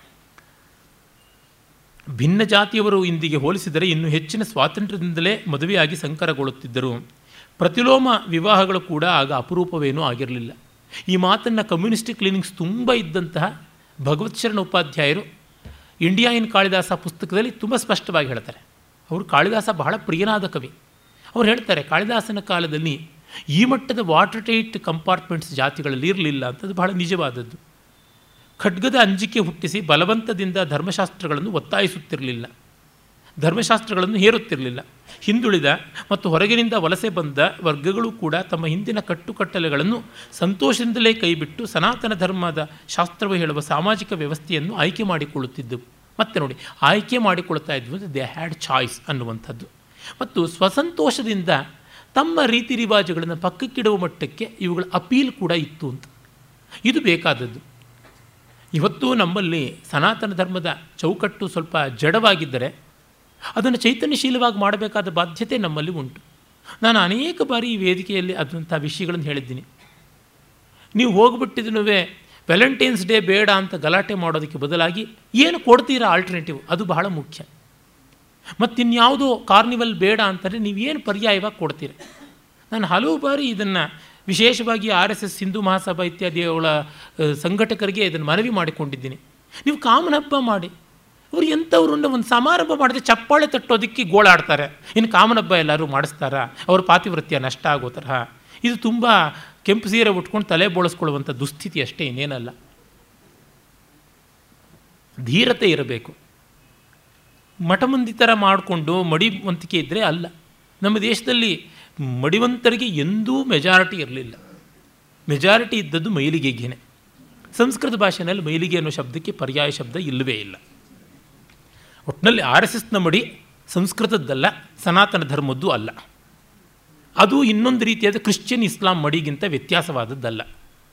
ಯಾಕೆಂತಂದರೆ ಮಾಡಬೇಕು ಉತ್ಸಾಹದಿಂದ. ಅಂತ ಕೃಷ್ಣನಂತವನು ಮಾಡಿದ್ದದೇನೆ, ಚಾಣಕ್ಯನಂತವನು ಮಾಡಿದ್ದದೇನೆ. ಕಾಳಿದಾಸ ಹೇಳ್ತಾನೆ, ಉತ್ಸವ ಪ್ರಿಯ ಹಿ ಮನುಷ್ಯ ಅಂತ. ಉತ್ಸವ ಪ್ರೀತೆ ಮನುಷ್ಯರಿಗಿದ್ದಂಥದ್ದೇ ಪ್ರಾಚೀನ ಭಾರತದ ಉತ್ಸವಗಳನ್ನು ನೋಡಿದರೆ ಗೊತ್ತಾಗುತ್ತದೆ ಇವತ್ತಿನ ಜಲಸಾಗಳಿಗಿಂತ ಜಾಸ್ತಿ ಜಲಸ ಇತ್ತು ಇವತ್ತು ನಮ್ಮ ಕಣ್ಣು ಕಾಣಿಸ್ತಾ ಇದೆ, ಮೀಡಿಯಾ ಜಾಸ್ತಿ ಇದೆ. ಕೆಲವು ಕೆಲವು ವೈಜ್ಞಾನಿಕವಾದ, ತಾಂತ್ರಿಕವಾದ ವ್ಯವಹಾರಗಳಿಂದ ಅನುಕೂಲತೆ ಹೆಚ್ಚಾಗಿದೆ. ಆದರೆ ಅವರಿಗೆ ಇಷ್ಟೆಲ್ಲ ಅನುಕೂಲತೆ ಇದ್ದಿದ್ದರೆ ನಮಗಿಂತ ನೂರು ಪಟ್ಟು ಜಲಸ ಮಾಡ್ತಾಯಿದ್ರು ಪ್ರಾಚೀನ ಭಾರತೀಯರು. ಸಂತೋಷವಾಗಿ ಬಾಳ್ತಾಯಿದ್ರು ಮಜಾ ಉಡಾಯಿಸ್ತಾ ಇದ್ರು ಅಂತಲೇ ನಾನು ಹೇಳ್ತೀನಿ. ಅದನ್ನು ನಾವು ಗಮನಿಸಿಕೊಳ್ಬೇಕು ಹಾಗಿದ್ದದ್ರಿಂದ ಕಟ್ಟು ಕಟ್ಟಲೆಗಳನ್ನು ಬಿಟ್ಟು ಸಂತೋಷವಾಗಿ ಆಯ್ಕೆ ಮಾಡ್ಕೊಳ್ತಾ ಇದ್ರು. They had more fresher and more greener opportunities here ಇದನ್ನು ನಾವು ಈ ವಾಸ್ತವವನ್ನು ಗಮನಿಸಬೇಕು. ಕ್ಷಾತ್ರ ಎಂದೂ ವಾಸ್ತವ ವಿರೋಧಿ ಅಲ್ಲ. ವಾಸ್ತವವನ್ನು ಆದರ್ಶಕ್ಕೆ ಬೆಸೆಯುವ ಪ್ರಯತ್ನವನ್ನು ನಿರಂತರವಾಗಿ ಮಾಡುವುದಕ್ಕಾಗಿಯೇ ಕ್ಷಾತ್ರ ಇರತಕ್ಕಂಥದ್ದು. ಇವತ್ತು ಯಾವುದೋ ಒಂದು ಅಮೆರಿಕನ್ ಮಾಡಲ್ಲೋ ಮತ್ತೊಂದು ಒಂದು ಓಡುವ ಕುದುರೆ ಆಗಿದೆ ಅಂದರೆ ಅದನ್ನು ಒಪ್ಕೊಳ್ಬೇಕು ನಾವು. ಇಲ್ಲ, ಅದು ಕುಸಿದೋಗ್ತಾ ಇದೆ ಅಂತಂದರೆ ಸರಿ, ಕುಸಿಯುವಂತಾದರೆ ಬಿಡೋಣ. ಆದರೆ ಆ ಅಪೀಲ್ ಎಲ್ಲಿಂದ ಬಂದಿದೆ ಅನ್ನುವಂಥದ್ದನ್ನು ನಾವು ನೋಡಲೇಬೇಕಲ್ವ? ಅದು ನೋಡದೇ ಇದ್ದರೆ ನಾವು ಕಣ್ಣು ಕುರುಡು ಮಾಡಿಕೊಂಡಂತೆ ಆಗುತ್ತೆ. ಇಂದು ಇಷ್ಟೆಲ್ಲ ಹೇಳುವಂಥವ್ರು ಎಷ್ಟನ್ನು ಬಿಡೋಕ್ಕಾಗಿದೆ ಆಧುನಿಕತೆಯನ್ನು. ನಮ್ಮ ಸ್ವಾಮಿಗಳು, ನಮ್ಮ ಮಡಿ, ಮಡಿವಂತರು, ನಮ್ಮ ಸಂಪ್ರದಾಯಸ್ಥರು ತಲೆ ಮೇಲೆ ಜುಟ್ಟು ಬಿಟ್ಕೊಂಡಿರ್ಬೋದು. ಅರೆ, ಕೈಯಲ್ಲಿ ಸೆಲ್ಫೋನ್ ಬಿಡೋದಿಲ್ಲ. ಸೆಲ್ಫೋನ್ ಇಲ್ಲದ ಸನ್ಯಾಸಿಯೇ ಇಲ್ಲ. ಇನ್ನು ಹೇಗೆ? ಈ ಥರ ಇರುವಾಗ ನಾವು ಕೇಳ್ಕೊಳ್ಬೇಕಾಗುತ್ತದೆ. ಇವುಗಳೆಲ್ಲ ಇಲ್ಲದೆ ಕಾರ್ ಇಲ್ಲದೆ ಇದ್ರೆ ಓಂಕಾರ ಇಲ್ಲದೆ ಇದ್ರೂ ಪರವಾಗಿಲ್ಲ ಇರಬಲ್ಲರು ಸನ್ಯಾಸಿಗಳು ಕಾರ್ ಇಲ್ಲದೆ ಇದ್ರೆ ಇರೋಕ್ಕೆ ಸಾಧ್ಯ ಇಲ್ಲ. ಆ ಥರ ಇರುವಾಗ ಏನಂತನ್ನಬೇಕು ಇವುಗಳನ್ನೆಲ್ಲ ಕಂಡಾಗ ವಾಸ್ತವಗಳನ್ನು ನೋಡಿಯೇ ತೀರ್ಮಾನ ಮಾಡಬೇಕು. ಆಕರ್ಷಣೆಯನ್ನು ಇಟ್ಟುಕೊಳ್ಬೇಕು. ಇವರು ಬರೀ ಪೂಜಾ ಆಕರ್ಷಣೆ ಇಟ್ಬಿಟ್ರೆ ಆಯ್ತೆ? ಹಾಡು ಕುಣಿತಗಳ ಆಕರ್ಷಣೆ ಬೇಕಾಗಿಲ್ವೇ? ಅವೆಲ್ಲ ಸನಾತನ ಧರ್ಮದಲ್ಲಿ ತುಂಬ ಚೆನ್ನಾಗಿ ಮೈಗೂಡಿಕೊಂಡು ಬಂದದ್ದು. ವೇದದಿಂದ ಬಂದದ್ದನ್ನು ಆಧುನೀಕರಣ ಮಾಡಿದ್ರು. ದೇವರ್ ಅಟ್ಯೂನ್ ಟು ದಿ ಟೈಮ್ ಅದು ಬಹಳ ಬಹಳ ಮುಖ್ಯ. ಕಾಳಿದಾಸ ನಮ್ಮ ಪರಂಪರೆಯಲ್ಲಿ ಮೊತ್ತ ಮೊದಲ ಪ್ರಮುಖ ನಾಗರಕ ಕವಿ. The first noticeable significant urban poet ಅದನ್ನು ನಾವು ಗಮನದಲ್ಲಿ ಇಡಬೇಕು ಒಂದು ಬದಲಾವಣೆ ಬಂತು. ಗ್ರಾಮೀಣದಿಂದ ನಾಗರಿಕಕ್ಕೆ ಒಂದು ಶಿಫ್ಟ್ ಬಂತು. ಯಾರು ಮೊದಲು ಅದು ಕಂಡುಕೊಳ್ತಾರೋ ಅವರು ಮುಂಚೂಣಿಯಲ್ಲಿರ್ತಾರೆ. ನನ್ನೊಬ್ಬ ತುಂಬ ವ್ಯವಹಾರ ಕೋವಿದನೂ ಆದ, ಭೂಮುಖ ಪ್ರಜ್ಞಾಶಾಲಿಯಾದ ಸ್ನೇಹಿತ ಹೇಳಿದ್ದ, ನೋಡು, ಒಂದು ಸ್ಟಾಕ್ ಮಾರ್ಕೆಟಲ್ಲಿ ಯಾವುದೋ ಒಂದು ಶೇರ್ಸ್ ಬಂತು ಅಂದರೆ ಮೊದಲು ಕೊಂಡುಕೊಳ್ಳೋರ್ಗೆ ಆಗೋಷ್ಟು ಲಾಭ ಆಮೇಲೆ ಆಗೋದಿಲ್ಲ ಅಂತ. ಮೊದಲು ಆ ಶೇರ್ಸ್ಗೆ ಅಷ್ಟು ಬೆಲೆ ಇರೋದಿಲ್ಲ. ಅದು ಹೇಗಾಗುತ್ತೋ ಅಂತ ಇರುತ್ತೆ ಯಾವತ್ತೂ ಅಷ್ಟೇ ವರ್ಜಿನ್ ಲ್ಯಾಂಡಲ್ಲಿ ಚೆನ್ನಾಗಿ ದುಡಿದವ್ರಿಗೆ ಬೇಗ ಬರ್ತದೆ. ಪೈನೀರಿಂಗ್ ಕೆಲಸ ಮಾಡಿದವ್ರಿಗೆ ಹೆಚ್ಚಿನ ಅವಕಾಶ ಬರ್ತದೆ. ಆಮೇಲೆ ಅಲ್ಲ. ಅದರಿಂದ ಮೊದಲಿನ ಆಪರ್ಚುನಿಟೀಸ್ ಯಾವುದಿವೆ ಅವನು ತೊಗೊಳ್ಬೇಕಾಗುತ್ತದೆ. ಅದಕ್ಕೆ ಮಡಿವಂತಿಕೆ ಇದ್ದರೆ ಆಗುವಂಥದ್ದಲ್ಲ. ನಿನ್ನೆ ದಿವಸ ನನ್ನ ಸ್ನೇಹಿತರೊಬ್ಬರು ಒಂದು ಪುಸ್ತಕವನ್ನು ಕೊಟ್ಟರು. ದೈಶಿಕ ಶಾಸ್ತ್ರ ಅಂತ. ಇಂದು ಓದೋಕ್ಕೆ ಆರಂಭ ಮಾಡಿದೆ. ಅಲ್ಲಿ ಮುನ್ನುಡಿಯಲ್ಲಿ ನಾರಾಯಣಾಚಾರ್ಯರು ಬರೀತಾರೆ. ನಮ್ಮಲ್ಲಿ ಎಷ್ಟು ಕಟ್ನಿಟ್ಟು ಅಂತಂದರೆ ಹೊಸ ತರಕಾರಿಗಳನ್ನು ಕೂಡ ಒಪ್ಕೋತಾ ಇರಲಿಲ್ಲ ಅಂತ ಹೇಳಿಬಿಟ್ಟು. ಅದೊಂದು ಅಚೀವ್ಮೆಂಟ್ ಅಂತೆಲ್ಲ ಹೇಳಬೇಕು. ಅದೊಂದು ಅವಿವೇಕ ಅಂತ ಹೇಳಬೇಕು ಅಂತ ಅನಿಸುತ್ತೆ. ಕಾರಣ ಇಷ್ಟೇ ಇವತ್ತು ನಮ್ಮ ದೇಶದಲ್ಲಿ ಗಟ್ಟಿಯಾಗಿ ನೆಲೆ ನಿಂತಹ ತರಕಾರಿಗಳೆಷ್ಟೋ ಬೇರೆ ಕಡೆಯಿಂದ ಬಂದವು. ಆರೋಗ್ಯಶಾಸ್ತ್ರದಿಂದ ಅನುಕೂಲವೂ ಆಗಿರ್ತಕ್ಕಂಥವು ಅಂತ. ನಮ್ಮ ಆಯುರ್ವೇದ ಗ್ರಂಥಗಳನ್ನು ಇಟ್ಕೊಂಡು ಹೋದರೆ ಗೋಮಾಂಸವನ್ನು ಶಸ್ತ ಅಂತ ಹೇಳಿದ್ದಾರೆ. ಚರಕ ಸುಶ್ರುತ ವಾಗ್ಭಟಾದಿಗಳು ಅದಕ್ಕೇನಂತಾರೆ? ನಮ್ಮ ಅಜ್ಞಾನಗಳನ್ನು ಇಟ್ಟುಕೊಂಡು ನಾವು ವಾದ ಮಾಡುವಂಥದ್ದು ಅಲ್ಲ. ಅಂದರೆ ಸಂಕುಚಿತವಾಗಿ, ಅವೈಜ್ಞಾನಿಕವಾಗಿ ಯೋಚನೆ ಮಾಡಿಬಿಟ್ಟಿದ್ರು ಪರಂಪರೆ ಅಂತ ಹಿಡ್ಕೊಳ್ಳೋದ್ರೊಳಗೆ ಯಾವ ಅರ್ಥವೂ ಕಾಣೋದಿಲ್ಲ. ಕಾಳಿದಾಸ ಆ ಒಂದು ಶಿಫ್ಟನ್ನು ತೋರ್ಪಡಿಸ್ತಾರೆ. ವ್ಯಾಸ ವಾಲ್ಮೀಕಿಗಳಿಂದ ಬಂದಂಥ ಒಂದು ಜಾಡಿಗಿಂತ ವಿರುದ್ಧವಲ್ಲ, ಆದರೆ ಭಿನ್ನವೂ ಆದಂಥದ್ದು. ಹೊಸ ಹೊಸ ಟೆಕ್ನಿಕನ್ನು ಬಳಸಬೇಕಾಗುತ್ತೆ.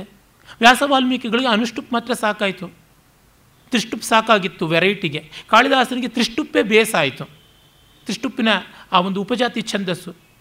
ಮೂವತ್ತು ನಲವತ್ತು ಬೇರೆ ಬೇರೆ ಛಂದಸ್ಸುಗಳನ್ನು ಬಳಸಿಕೊಂಡ, ಹೊಸ ಛಂದಸ್ಸುಗಳನ್ನು ಸೃಷ್ಟಿ ಮಾಡ್ದ ಹಾಗಾಗ್ತಾ ಹೋಗುತ್ತದೆ. ವೀಣೆ ಶೇಷಣ್ಣನವರ ಕಾಲಕ್ಕಿದ್ದಂಥ ತಿಲ್ಲ ಅನ್ನೋದು ಇವತ್ತು ಯಾರಿಗೂ ಕೇಳೋಕ್ಕಾಗೋದಿಲ್ಲ. ಬೇರೆದು ಬೇಕಾಗುತ್ತದೆ, ಮಾಡಬೇಕಾಗುತ್ತದೆ. ಅದನ್ನು ಆ ಸಪ್ತಸ್ವರಗಳ ಮೇಲೆ ಮಾಡಿಕೊಳ್ಳಬೇಕಾಗುತ್ತದೆ. ಈ ಓಪನ್ ಮೈಂಡೆಡ್ನೆಸ್ ಇಲ್ಲದೆ ಇದ್ದರೆ ಆಗುವಂಥದ್ದಲ್ಲ ಗುಪ್ತರು ಮಾಡಿದ ದೊಡ್ಡ ಕೆಲಸ ಅಂತಂದರೆ, ಆ ಒಂದು ಕಾಂಟೆಂಪರೇನಿಟಿ ಅನ್ನೋದನ್ನು ತರಬೇಕು. ಸನಾತನತೆ ಅನ್ನುವ ಶಬ್ದದಲ್ಲಿಯೇ ಉಂಟು. ಸನಾತನ ಅಂದರೆ ಎಟರ್ನಲ್ ಅಂತ. ಪ್ರಾಚೀನ ಅಂತ ಅರ್ಥ ಅಲ್ವಲ್ಲ? ಸನಾತನ ಧರ್ಮದ ಹೆಸರು. ಪ್ರಾಚೀನ ಧರ್ಮ ಅಂತ ಅಲ್ವಲ್ಲ? ಅಂದರೆ ತತ್ಕ್ಷಣದ ಒಂದು ಸವಾಲುಗಳಿಗೆ ಬದಲಾವಣೆಗಳನ್ನು ತಂದುಕೊಳ್ಳಬೇಕಾಗುತ್ತದೆ. ಅದನ್ನು ನೋಡ್ತೀವಿ ನಾವು. ಒಂದೊಂದು ಧರ್ಮಶಾಸ್ತ್ರದಲ್ಲಿಯೂ ಅಲ್ಲಿಷ್ಟು ಇಲ್ಲಿಷ್ಟು ಬದಲಾವಣೆ ಬರುತ್ತೆ. ನೀವು ಮನುವಿಗಿಂತ ಭಿನ್ನವಾಗಿ ಯಾಜ್ಞವಲ್ಕ್ಯರನ್ನು ನೋಡ್ಬೋದು ಯಾಜ್ಞವಲ್ಕ್ಯರಿಗಿಂತ ಅಷ್ಟಿಷ್ಟು ಭಿನ್ನವಾಗಿ ಪರಾಶರರಿದ್ದಾರೆ. ಇವರೆಲ್ಲರಿಗಿಂತ ಭಿನ್ನವಾಗಿ ಅವರ ವ್ಯಾಖ್ಯಾನಕಾರರಿದ್ದಾರೆ. ಏನಿಲ್ಲ, ಯಾಜ್ಞವಲ್ಕ್ಯ ಸ್ಮೃತಿಗಿರುವಂಥ ಎರಡು ವ್ಯಾಖ್ಯಾನಗಳನ್ನು ನೋಡಿ. ಪ್ರಮುಖವಾದ ಎರಡು ವ್ಯಾಖ್ಯಾನಗಳು. ವಿಶ್ವರೂಪ ಸುಮಾರು ಏಳು ಎಂಟನೇ ಶತಮಾನದಲ್ಲಿ ಬರೆದಂಥ ಬಾಲಕ್ರೀಡಾ ವ್ಯಾಖ್ಯಾನ ಮತ್ತು ವಿಜ್ಞಾನೇಶ್ವರ ಹನ್ನೊಂದನೇ ಶತಮಾನದಲ್ಲಿ ಬರೆದಂಥ ಮಿತಾಕ್ಷರ ವ್ಯಾಖ್ಯಾನ. ನಾನ್ನೂರು ವರ್ಷಗಳಲ್ಲಿ ಎಂಥ ಅಂತರ ಕಂಡು ಬರುವಂಥದ್ದು ನೋಡ್ತೀವಿ ನಾವು. ಅದೇ ತರಹ ಅವನಿಂದ ನಾನ್ನೂರು ವರ್ಷ ಈಚೆಗೆ ಮುನ್ನೂರು ವರ್ಷದ ಈಚೆಗೆ ಬಂದಂಥ ಮಾಧವೀಯ, ಪರಾಶರ ಮಾಧವೀಯ ಯಾವುದುಂಟು ವಿದ್ಯಾರಣ್ಯರ ವ್ಯಾಖ್ಯಾನ, ಪರಾಶರ ಸ್ಮೃತಿಗೆ ಅಲ್ಲಿ ನೋಡಿದ್ರೆ ನಿಮಗೆ ಗೊತ್ತಾಗುತ್ತದೆ. ಬದಲಾವಣೆ ಏನು ಅಂತ. ಅಂದರೆ there is a dynamic change ಅನ್ನುವಂಥದ್ದು. ಆದರೆ ಅದು ಮೂಲ ಸೂತ್ರಗಳನ್ನು ಮರೆಮಾಚುವಂಥದ್ದಲ್ಲ. ಆ ಮೂಲ ಸೂತ್ರ ಇರುವಂಥದ್ದು ವೇದಾಂತ ತತ್ವದಲ್ಲಿ ಮಾತ್ರ. And the integrity is only in content not in form ಆದರೆ ನಾರಾಯಣಾಚಾರ್ಯರಂಥವ್ರಿಗೆ ಫಾರ್ಮ್ ಬಿಟ್ಟು ಕಂಟೆಂಟೇ ಇಲ್ವಲ್ಲ, ಅವರು ಫಿಲಾಸಫಿಯಲ್ಲೇ ಇಲ್ಲ, ಇನ್ನೇನಾಗುತ್ತೆ? ಈ ಥರ ಆಗುತ್ತದೆ. ಎಷ್ಟು ಪಂಕ್ತಿಗಳ ಮೇಲೆ ಪಂಕ್ತಿಗಳನ್ನು ಪೋಂಚಾವಣೆ ಮಾಡಿದ್ರೂ ಏನು ಪ್ರಯೋಜನ ಆಗುವಂಥದ್ದಲ್ಲ. ಇದು ಒಂದು ಕಡೆಗೆ ನಮ್ಮ ಸಾಂಪ್ರದಾಯಿಕರು ಈ ಕ್ಷಾತ್ರ ಪರಂಪರೆಗೆ ಮಾಡಿದ ಅನ್ಯಾಯ ಆದರೆ ಇಡೀ ಪರಂಪರೆಗೆ ಭಾರತೀಯ ಸಂಸ್ಕೃತಿಯ ಮೂಲ ತತ್ವಕ್ಕೆ ಮಾತ್ರವಲ್ಲ ಮಾನವತೆಗೆ ವಿರುದ್ಧವಾದವರು. ಕಮ್ಯುನಿಸಮ್ ಮಾನವತೆಗೆ ವಿರುದ್ಧವಾದದ್ದು. ಸ್ವಾತಂತ್ರ್ಯ, ವ್ಯಕ್ತಿ ಸ್ವಾತಂತ್ರ್ಯಕ್ಕೆ ಅಭಿವೃದ್ಧಿಗೆ ವಿರುದ್ಧವಾದದ್ದು. ಹೀಗಾಗಿ there all anti matters of ಎಸ್ಟಾ of values ಅಂತ ಕರಿಬೇಕು. ಆ ಕಾರಣದಿಂದ ಇವರ ಬರೆಯುವಂಥ ತುಂಬ ಚೆನ್ನಾಗಿದೆ. ಸ್ವಸಂತೋಷದಿಂದ ಒಳ್ಳೆಯ ಬದಲಾವಣೆಯನ್ನು ಹೊಂದುವಂಥ ಒಂದು ವಾತಾವರಣವನ್ನು ಕಲ್ಪಿಸಬೇಕಾಗುತ್ತದೆ. ಅದನ್ನು ಮಾಡಿಕೊಟ್ರು. ಅದಕ್ಕೆ ಬೇಕಾಗಿರುವಂಥ ಸಂಪನ್ಮೂಲಗಳನ್ನು, ಜೀವನ ಕ್ರಮಗಳನ್ನು ಒದಗಿಸಿಕೊಟ್ರು. ಕ್ರಾಂತಿಗೆ ಎಷ್ಟು ಪ್ರಾಮುಖ್ಯವೋ ಶಾಂತಿಗೆ ಅದಕ್ಕೂ ಹೆಚ್ಚಾಗಿ ಉಂಟು. ವರ್ಷದಲ್ಲಿ ಮಳೆಗಾಲ ಮೂರರಿಂದ ನಾಲ್ಕು ತಿಂಗಳು. ಮಿಕ್ಕಂತೆ ಮಳೆಗಾಲ ಇಲ್ಲದೆ ಆ ಮಳೆ ನೀರನ್ನು ಚೆನ್ನಾಗಿ ಸಾಗುವಳಿಗೆ ಬಳಸಿಕೊಳ್ತಕ್ಕಂಥ ತಿಳಿನೀರಿನ ಕಾಲವೇ ಹೆಚ್ಚು ಇರುವಂಥದ್ದು. ಇದನ್ನು ನೋಡಿಕೊಂಡಾಗ ಹೀಗೆ ಭಾರತದ ಆರ್ಯೀಕರಣವೆಂಬುದು ಅರಸರ ರಾಜಜ್ಞೆಯಿಂದಲಾಗಲಿ ಇಲ್ಲವೇ ಮೇಲ್ವರ್ಗದ ಒತ್ತಾಯಪೂರ್ವಕವಾದ ಮತೀಕರಣದಿಂದಲೇ ಉಂಟಾದದ್ದು ಅಲ್ಲ. ಆ ಕಾಲಕ್ಕೆ ಅನ್ವಯಿಸಿದಂತೆ ಧರ್ಮಶಾಸ್ತ್ರ ಕೊಡಮಾಡಿದ ವ್ಯವಸ್ಥೆಯೇ ಸಾಮಾಜಿಕ, ಆಧ್ಯಾತ್ಮಿಕ ಹಾಗೂ ಸಾಂಸ್ಕೃತಿಕ ಉದ್ಧಾರಕ್ಕೆ ಅತ್ಯುತ್ತಮವೆಂದು ತಾವೇ ಸ್ವಸಂತೋಷದಿಂದ ಅರಿತವರ ಮೂಲಕ ಮಾತ್ರ ಅದು ಸಾಧ್ಯವಾಯಿತು ಅಂತ. ಬಹಳ ಇಂಪಾರ್ಟೆಂಟ್ ಅಂದರೆ ಸನಾತನ ಧರ್ಮದ ಕ್ಷಾತ್ರ ಪರಂಪರೆಗಿರುವ ವೈಶಿಷ್ಟ್ಯ ಏನೆಂದರೆ it's a bloodless revolution at one level at one level we do have bloodshed ರಕ್ತಪಾತ ಇದೆ. ಆದರೆ ರಕ್ತಪಾತ ಅನಿವಾರ್ಯವಾಗುವ ಹಂತದಲ್ಲಿ ಮಾತ್ರ ಚತುರುಪಾಯಗಳನ್ನು ಬಳಕೆ ಮಾಡ್ತಾಯಿದ್ರು ಅದರೊಳಗೆ ದಂಡೋಪಾಯದಲ್ಲಿ ಮಾತ್ರ ರಕ್ತಪಾತ ಬರ್ತಾಯಿತ್ತು ಮಿಕ್ಕಂತೆ ಸಾಮೋಪಾಯವೇ ನಡೀತಾ ಇದ್ದದ್ದು. ಭಾರತೀಯರು ದೇಶ ವಿದೇಶಗಳನ್ನೆಲ್ಲ ಯಾತ್ರೆ ಮಾಡಿದ್ದಾರೆ. ಎಲ್ಲ ಕಡೆಗೂ ವಾಣಿಜ್ಯ ಮಾಡಿದ್ದಾರೆ. ಅದು ಬರೀ ವರ್ತಕರು ಮಾತ್ರ ಹೋಗಿದ್ದಲ್ಲ. ಚಾತುರ್ವರ್ಣಿದವರು ಎಲ್ಲರೂ ಕೂಡ ಓಡಾಡಿಕೊಂಡು ಬಂದಿದ್ದಾರೆ. ಎಲ್ಲ ಕಡೆಯಲ್ಲೂ ಅದೆಲ್ಲ ನಡೀತಾ ಇತ್ತು. ಇಂದೂ ನೀವು ಇಂಡೋನೇಷಿಯಾ, ಬಾಲಿ ಥಾಯ್ಲ್ಯಾಂಡ್ ಮೊದಲಾದ ಪ್ರಾಂತಗಳಲ್ಲಿ ಬ್ರಾಹ್ಮಣ ಕುಟುಂಬಗಳ ಮೂಲಗಳನ್ನು ಕಾಣ್ತೀವಿ. ಅಲ್ಲಿ ಈಗಲೂ ಆ ಒಂದು ಪರಂಪರೆ ಉಂಟು. ಎಷ್ಟು ಮಟ್ಟಿಗೆ ಅದು ಶಿಥಿಲವಾಗಿದೆ, ವಿರೂಪವಾಗಿದೆ ಅನ್ನೋದು ಬೇರೆ ಮಾತು. ಒಟ್ಟಿನಲ್ಲಿ ಅವರ ಮೂಲ ಪುರುಷರು ಇಲ್ಲಿಂದ ಹೋದವರೇ ಅನ್ನುವಂಥದ್ದು ತಿಳಿಯುತ್ತದೆ. ಆ ಥರ ಪಶ್ಚಿಮದಲ್ಲಿ ಕೂಡ ಆಗಿರುವುದು ಕಾಣಿಸುತ್ತದೆ. ಹಾಗಾಗಿ ಭಾರತಕ್ಕೆ ಒಂದು ಹೊಸ ಮಾರ್ಗವನ್ನು ಕೊಟ್ಟ ಶ್ರೇಯಸ್ಸು ಗುಪ್ತರಿಗೆ ತುಂಬ ಚೆನ್ನಾಗಿ ಸಲ್ಲುವಂಥದ್ದಾಯಿತು ಮತ್ತು ಅವರು ಮಾಡಿದ ಬದಲಾವಣೆಗಳು ಜನರಿಗೆ ಬೇಕಾದ ಬದಲಾವಣೆಗಳು. ಜನರ ನಾಡಿ ಮಿಡಿತವನ್ನು ತಿಳಿದುಕೊಂಡು ಮಾಡಿದ್ದು. ಅದೇ ಸಂದರ್ಭದಲ್ಲಿ ಆ ಬದಲಾವಣೆಗಳು ಆತ್ಮಘಾತಕವಾಗಿರಲಿಲ್ಲ, ಹಾನಿ ಮಾಡುವಂಥವು ಆಗಿರಲಿಲ್ಲ ಅನ್ನುವುದನ್ನು ಗಮನಿಸಿಕೊಳ್ಳಬೇಕು. ಅದೇ ಸಂದರ್ಭದಲ್ಲಿ ಅವರು ಹೇಳುವ ಇನ್ನೊಂದು ಮಾತು, ಈ ಕಾಲದ ಪ್ರಬಲತಮ ಏಕತಾ ಸಾಧಕ ಶಕ್ತಿ ಯಾವುದೆಂದರೆ ಧರ್ಮಶಾಸ್ತ್ರ. ಆ ಶಾಸ್ತ್ರದ ನಿಯಮಗಳು ಭಾರತೀಯ ಸಮಾಜಕ್ಕೆ ಮತ್ತು ಸಾಮಾಜಿಕ ಮಾರ್ಪಾಟುಗಳ ವಿಧಾನಕ್ಕೆ ಭದ್ರ ಬುನಾದಿಯನ್ನು ಒದಗಿಸಿದವು. ಅಸ್ಥಿಯ ಉತ್ತರಾಧಿಕಾರದ ನಿಯಮಗಳನ್ನು ಮತ್ತು ಲೋಕವ್ಯವಹಾರದಲ್ಲಿ ನ್ಯಾಯ ಮತ್ತು ಅಪರಾಧಿಯ ಶಿಕ್ಷೆ ಕುರಿತ ನ್ಯಾಯಗಳನ್ನು ಅವು ವಿಧಿಸಿದವು. ಅಷ್ಟೇ ಅಲ್ಲದೆ ಜನ್ಮದಿಂದ ಮರಣದವರೆಗೂ ಒದಗುವ ಎಲ್ಲ ಪರಿಸ್ಥಿತಿಗಳಿಗೂ ಅನ್ವಯಿಸಿ ವಿಧಿಗಳನ್ನು ಸೂಚಿಸಿದವು. ಧರ್ಮಶಾಸ್ತ್ರಗಳಲ್ಲೆಲ್ಲ ಮನುಸ್ಮೃತಿ ದೇಶದುದ್ದಕ್ಕೂ ಭಾರತದ ಉತ್ತರದಲ್ಲಿ ಮಾತ್ರವಲ್ಲ, ದಕ್ಷಿಣದಲ್ಲಿಯೂ ಪರಮಪೂಜ್ಯವೆಂಬ ಖ್ಯಾತಿಗೆ ಪತ್ರವಾಯಿತು. ತಮಿಳುನಾಡಿನ ದೊರೆಗಳು ಕೂಡ ಅದನ್ನು ಪರಮಾಧಿಕಾರವಾಗಿ ಸ್ವೀಕರಿಸುತ್ತಿದ್ದರು. ತಮಿಳು ಸಾಹಿತ್ಯದ ಅತ್ಯಂತ ಅಭಿಜಾತ ಕಾವ್ಯಗಳು ಕೂಡ ಮನುಸ್ಮೃತಿಯ ಮಹಾಪ್ರಭಾವದ ಸ್ಪಷ್ಟ ಮುದ್ರೆಯನ್ನು ಹೊಂದಿವೆ ಅಂತ. ಬಹಳ ನಿಜವಾದದ್ದು. ಈಚೆಗೆ ಅದು ಒಂದು ಅನರ್ಥವಾಗಿದೆ. ದ್ರವಿಡಿಯನ್ ಕಲ್ಚರ್ ಅನ್ನೋದೇ ಬೇರೆ ಬೇರೆ ಬೇರೆ ಅನ್ನುವಂತೆ ತೋರ್ಪಡಿಸುವಂಥದ್ದು ಖಂಡಿತ ಅದು ಅಲ್ಲ. ಈಚೆಗೆ ನನ್ನ ಸ್ನೇಹಿತರೊಂದು ಪುಸ್ತಕ ತೋರಿಸಿದರು.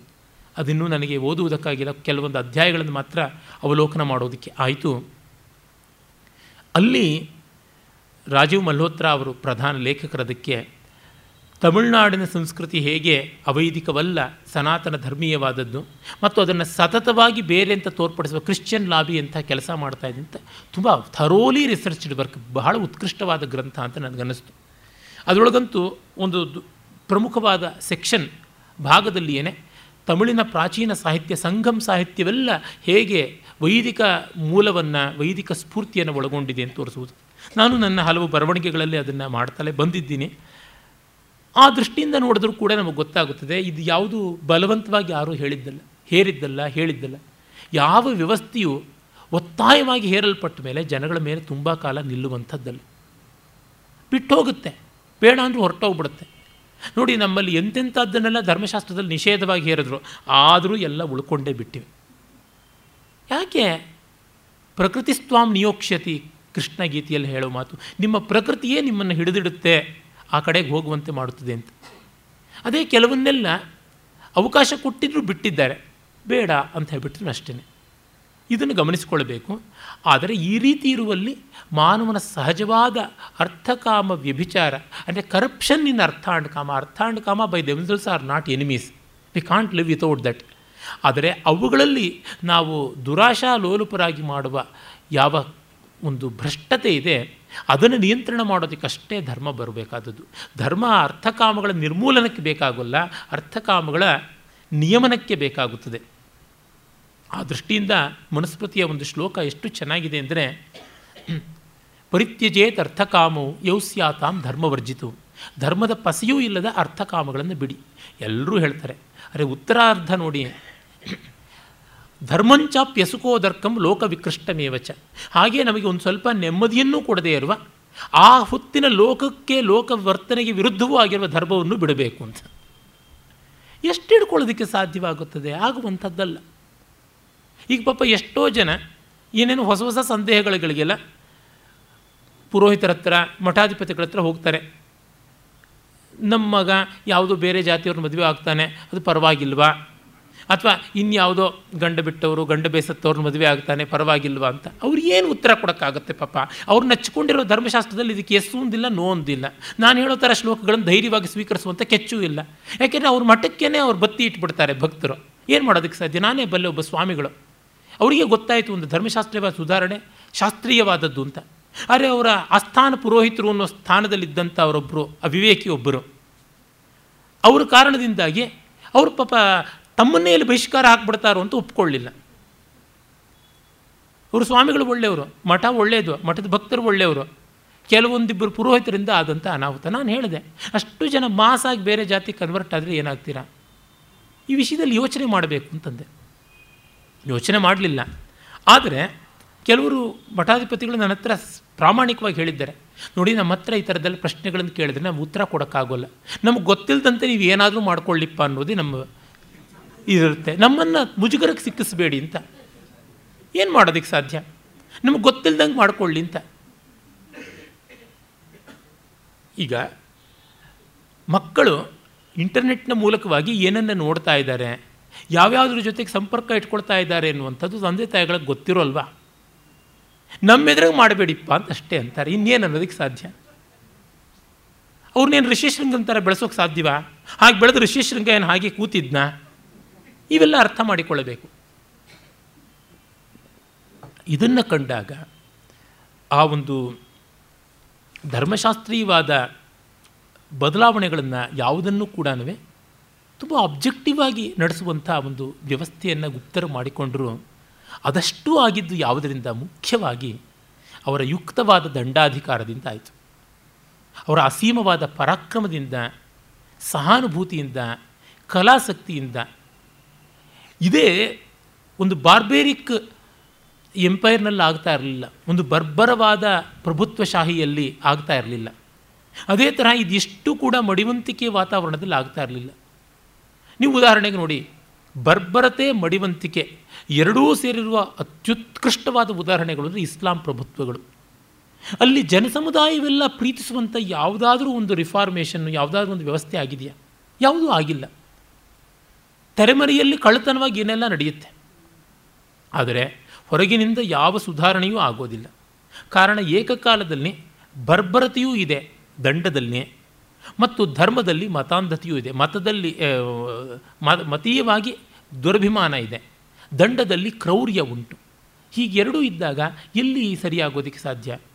ಸರ್ವಥಾ ಸರ್ವಥಾ ಸಾಧ್ಯ ಇಲ್ಲ. ಆ ಕಾರಣದಿಂದ ನಾವು ಗುಪ್ತರ ಔದಾರ್ಯವನ್ನು ಗಮನಿಸಬೇಕು. ಮತ್ತು ಆ ಔದಾರ್ಯ ಬಂದದ್ದು ಸನಾತನ ಧರ್ಮದಿಂದ. ಮತ್ತು ಆ ಸನಾತನ ಧರ್ಮದ ಘನತೆ ಏನು ಅನ್ನೋದನ್ನು ಇವರ ನಾಡಿ ಮಿಡಿತವನ್ನು ಅರ್ಥ ಮಾಡಿಕೊಂಡದ್ರಿಂದ.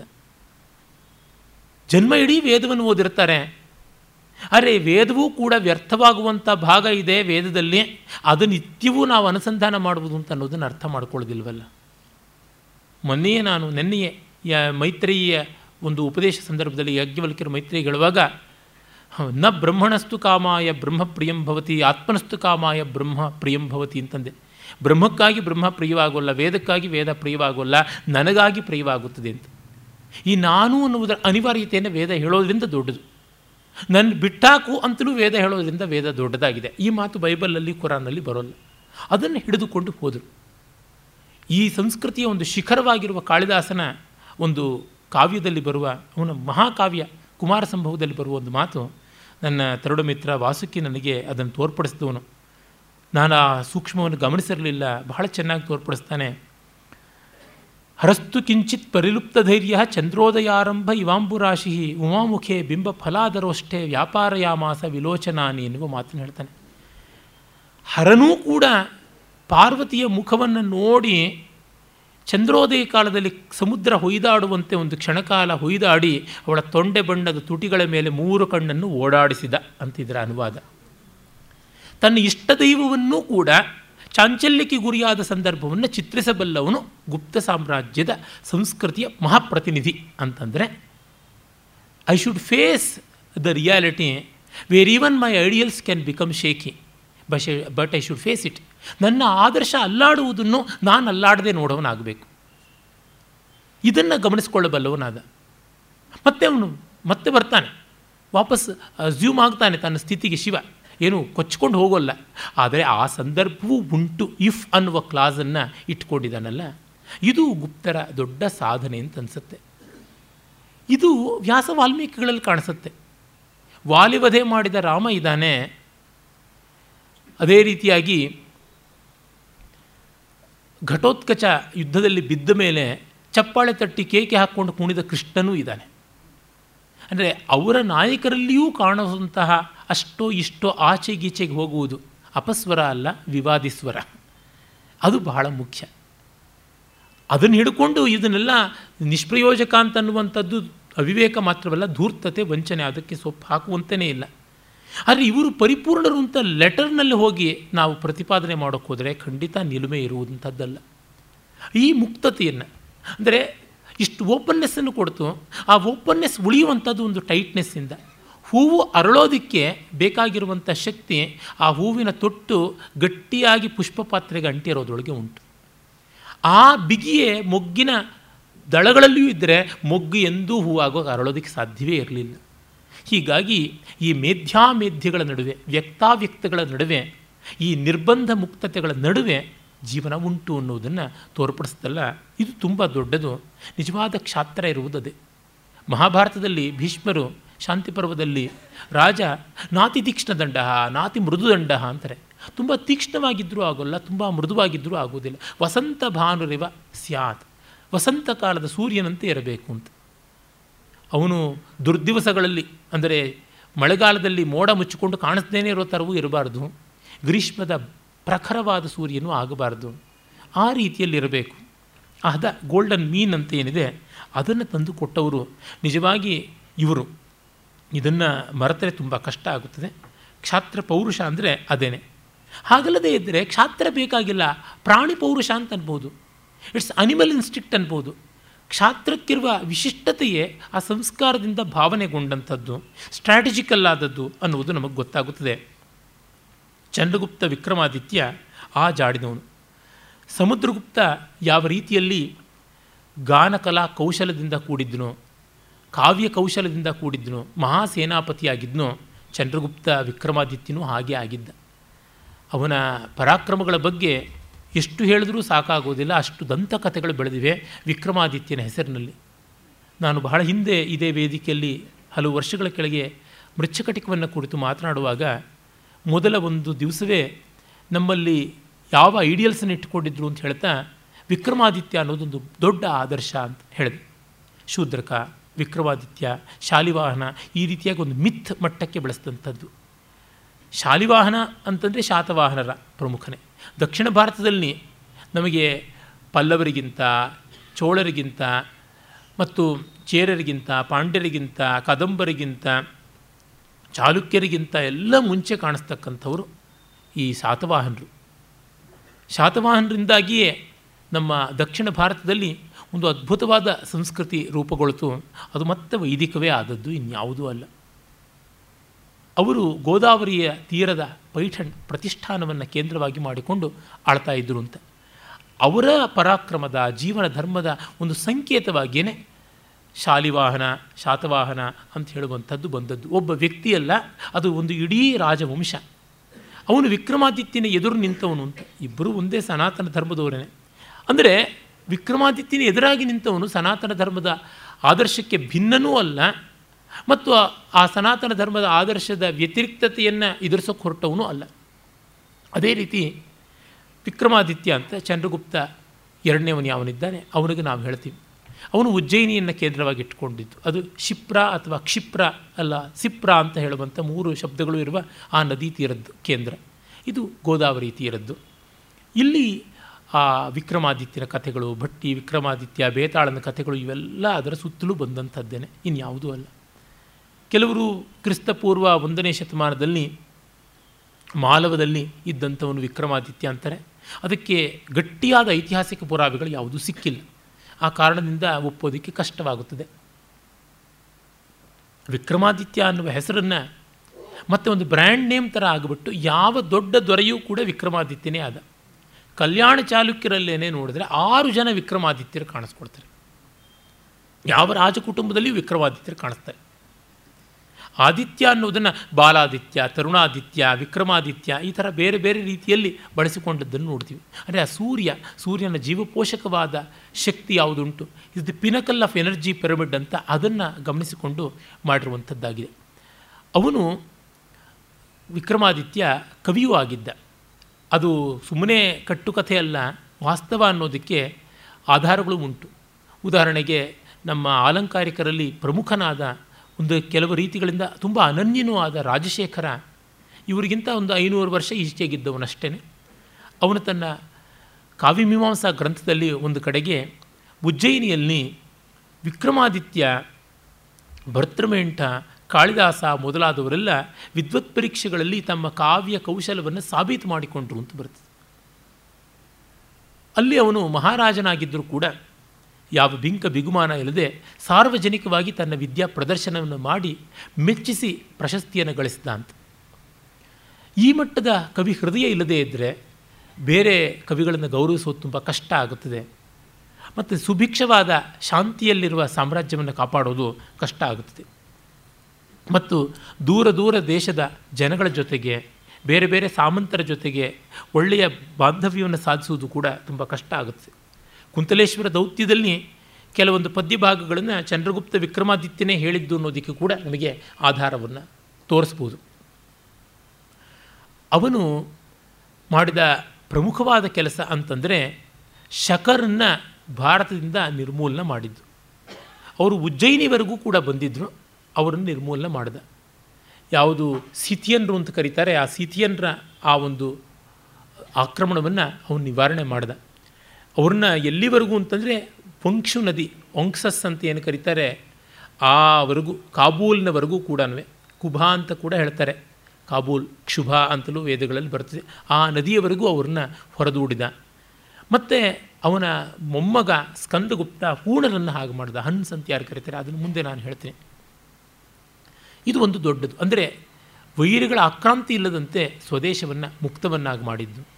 ಕಳ್ಳಕಾಕರು ಯಾರೂ ಇಲ್ಲದಂತೆ ರಾಜಮಾರ್ಗಗಳನ್ನು ಹದ ಮಾಡಿಕೊಟ್ಟದ್ದು. ಇವೆಲ್ಲ ಅವರ ಶಕ್ತಿಯ ಪ್ರದರ್ಶನದ ಮತ್ತು ಶಾಂತಿಯ ಸ್ಥಾಪನೆಯ ಮುಖಗಳಾಗಿ ಬಂದದ್ದು. ಮತ್ತು ವಿಜ್ಞಾನ ತುಂಬ ಚೆನ್ನಾಗಿ ಬೆಳೆದದ್ದು ನಮಗೆ ಗೊತ್ತಾಗುತ್ತದೆ.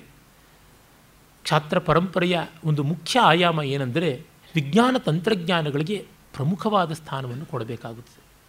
ಒಂದು ದೇಶ ಚೆನ್ನಾಗಿ ಬೆಳೀಬೇಕು ಅಂತಂದರೆ ಮಿಲಿಟ್ರಿ ಚೆನ್ನಾಗಿರಬೇಕು. ಮಿಲಿಟ್ರಿ ಚೆನ್ನಾಗಿರಬೇಕು ಅಂತಂದರೆ ಸೈನ್ಸ್ ಆ್ಯಂಡ್ ಟೆಕ್ನಾಲಜಿ ಇರಲೇಬೇಕು ಇಲ್ಲದೇ ಇದ್ದರೆ ಆಗುವಂಥದ್ದಲ್ಲ. ಯಾವಾಗ ಕಲ್ಲಿನ ಕೊಡಲಿಗಳನ್ನು ಇಟ್ಟುಕೊಂಡು ಹೋರಾಡ್ತಾ ಇದ್ರು ಆಗ ಲೋಹದ ಕೊಡಲಿ ಬಂದಾಗ ಎಷ್ಟು ದೊಡ್ಡ ಕ್ರಾಂತಿ. ಇದೇನು ಮಾಡೋದು? ಒಂದರ ಮೇಲೆ ಇನ್ನೊಂದು ಬರ್ತಾನೆ ಇದ್ದರೆ ಶಾಂತಿಯಲ್ಲಿ. ಇರೋಲ್ಲ ಜಗತ್ತಲ್ಲೇ. ಎಲ್ಲರೂ ಒಳ್ಳೆಯವರಾಗೋದು ಅಂದರೆ ಜಗತ್ತಿಲ್ಲವಾದಾಗ ಅಷ್ಟೇ ಇನ್ನೇನೂ ಇಲ್ಲ. ಯಾವತ್ತು ಜಗತ್ತು ಸಮವಾಗೋದು ಅಂತ ಕೇಳಿದ್ರೆ ಪ್ರಳಯದಲ್ಲಿ ಮಾತ್ರ ಅಂತ. ತ್ರಿಗುಣಗಳಿಂದ ಜಗತ್ತಾಗಿರುವುದು ತ್ರಿಗುಣಗಳ ಸಾಮ್ಯವನ್ನು ಪ್ರಳಯ ಅಂತ ಕರಿತೀವಿ. ತ್ರಿಗುಣಗಳ ವೈಷಮ್ಯವೇ ಸೃಷ್ಟಿ. ತ್ರಿಗುಣಗಳ ಸಂತುಲನವೇ ಸ್ಥಿತಿ, ತ್ರಿಗುಣಗಳ ಸಮೀಕರಣವೇ ಪ್ರಳಯ. ಇದು ನಮ್ಮ ದರ್ಶನಶಾಸ್ತ್ರಗಳಲ್ಲಿ ಬರುವಂಥ ಸ್ಥಿತಿ. ಆ ಕಾರಣದಿಂದ ಮಾಡಿಕೊಳ್ಳೇಬೇಕಾಗುತ್ತದೆ, ಬೇರೆ ದಾರಿ ಇಲ್ಲ. ಏಕೆಂದರೆ ರಾಗದ್ವೇಷಗಳು ಮನುಷ್ಯನ ಮೂಲದಲ್ಲಿರುವಂಥವು ಅವನ್ನು ಬುಡಮಟ್ಟಕ್ಕೆ ಯಾರೂ ಕತ್ತರಿಸೋಕ್ಕಾಗೋಲ್ಲ. ಅದನ್ನು ಟ್ರಿಮ್ ಮಾಡ್ತಾ ಇರಬೇಕು. ಇಂದು ಬೆಳಗ್ಗೆ ನಮ್ಮ ಮನೆ ಹಿತ್ತಲಲ್ಲೆಲ್ಲ ಬೆಳೆದಂಥ ಹುಲ್ಲು ಕಳೆ ಇತ್ಯಾದಿಗಳನ್ನೆಲ್ಲ ತೆಗೆಸಿದ್ದಾಯಿತು. ಅದು ಮೂರು ತಿಂಗಳಿಂದ ಒಂದಿಷ್ಟೊಂದಿಷ್ಟೊಂದಿಷ್ಟಾಗಿ ಬೆಳ್ಕೊಂಡು ಬಂದಿದ್ದು.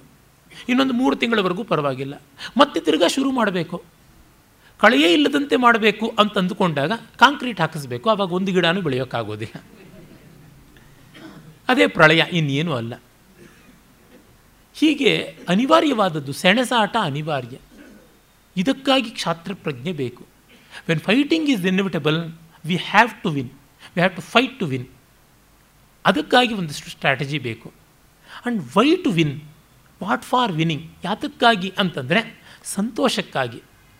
ನಾನು ಮತ್ತು ನಾಲ್ಕು ಜನ ಸಂತೋಷದಿಂದ ಇರೋಕ್ಕಾಗಿ ಅಂತಂದಾಗಲೇ ಅದಕ್ಕೊಂದು ಧರ್ಮದ, ವಿವೇಕದ ಆಯಾಮ ಎಲ್ಲ ಕೂಡ ಬರ್ತದೆ.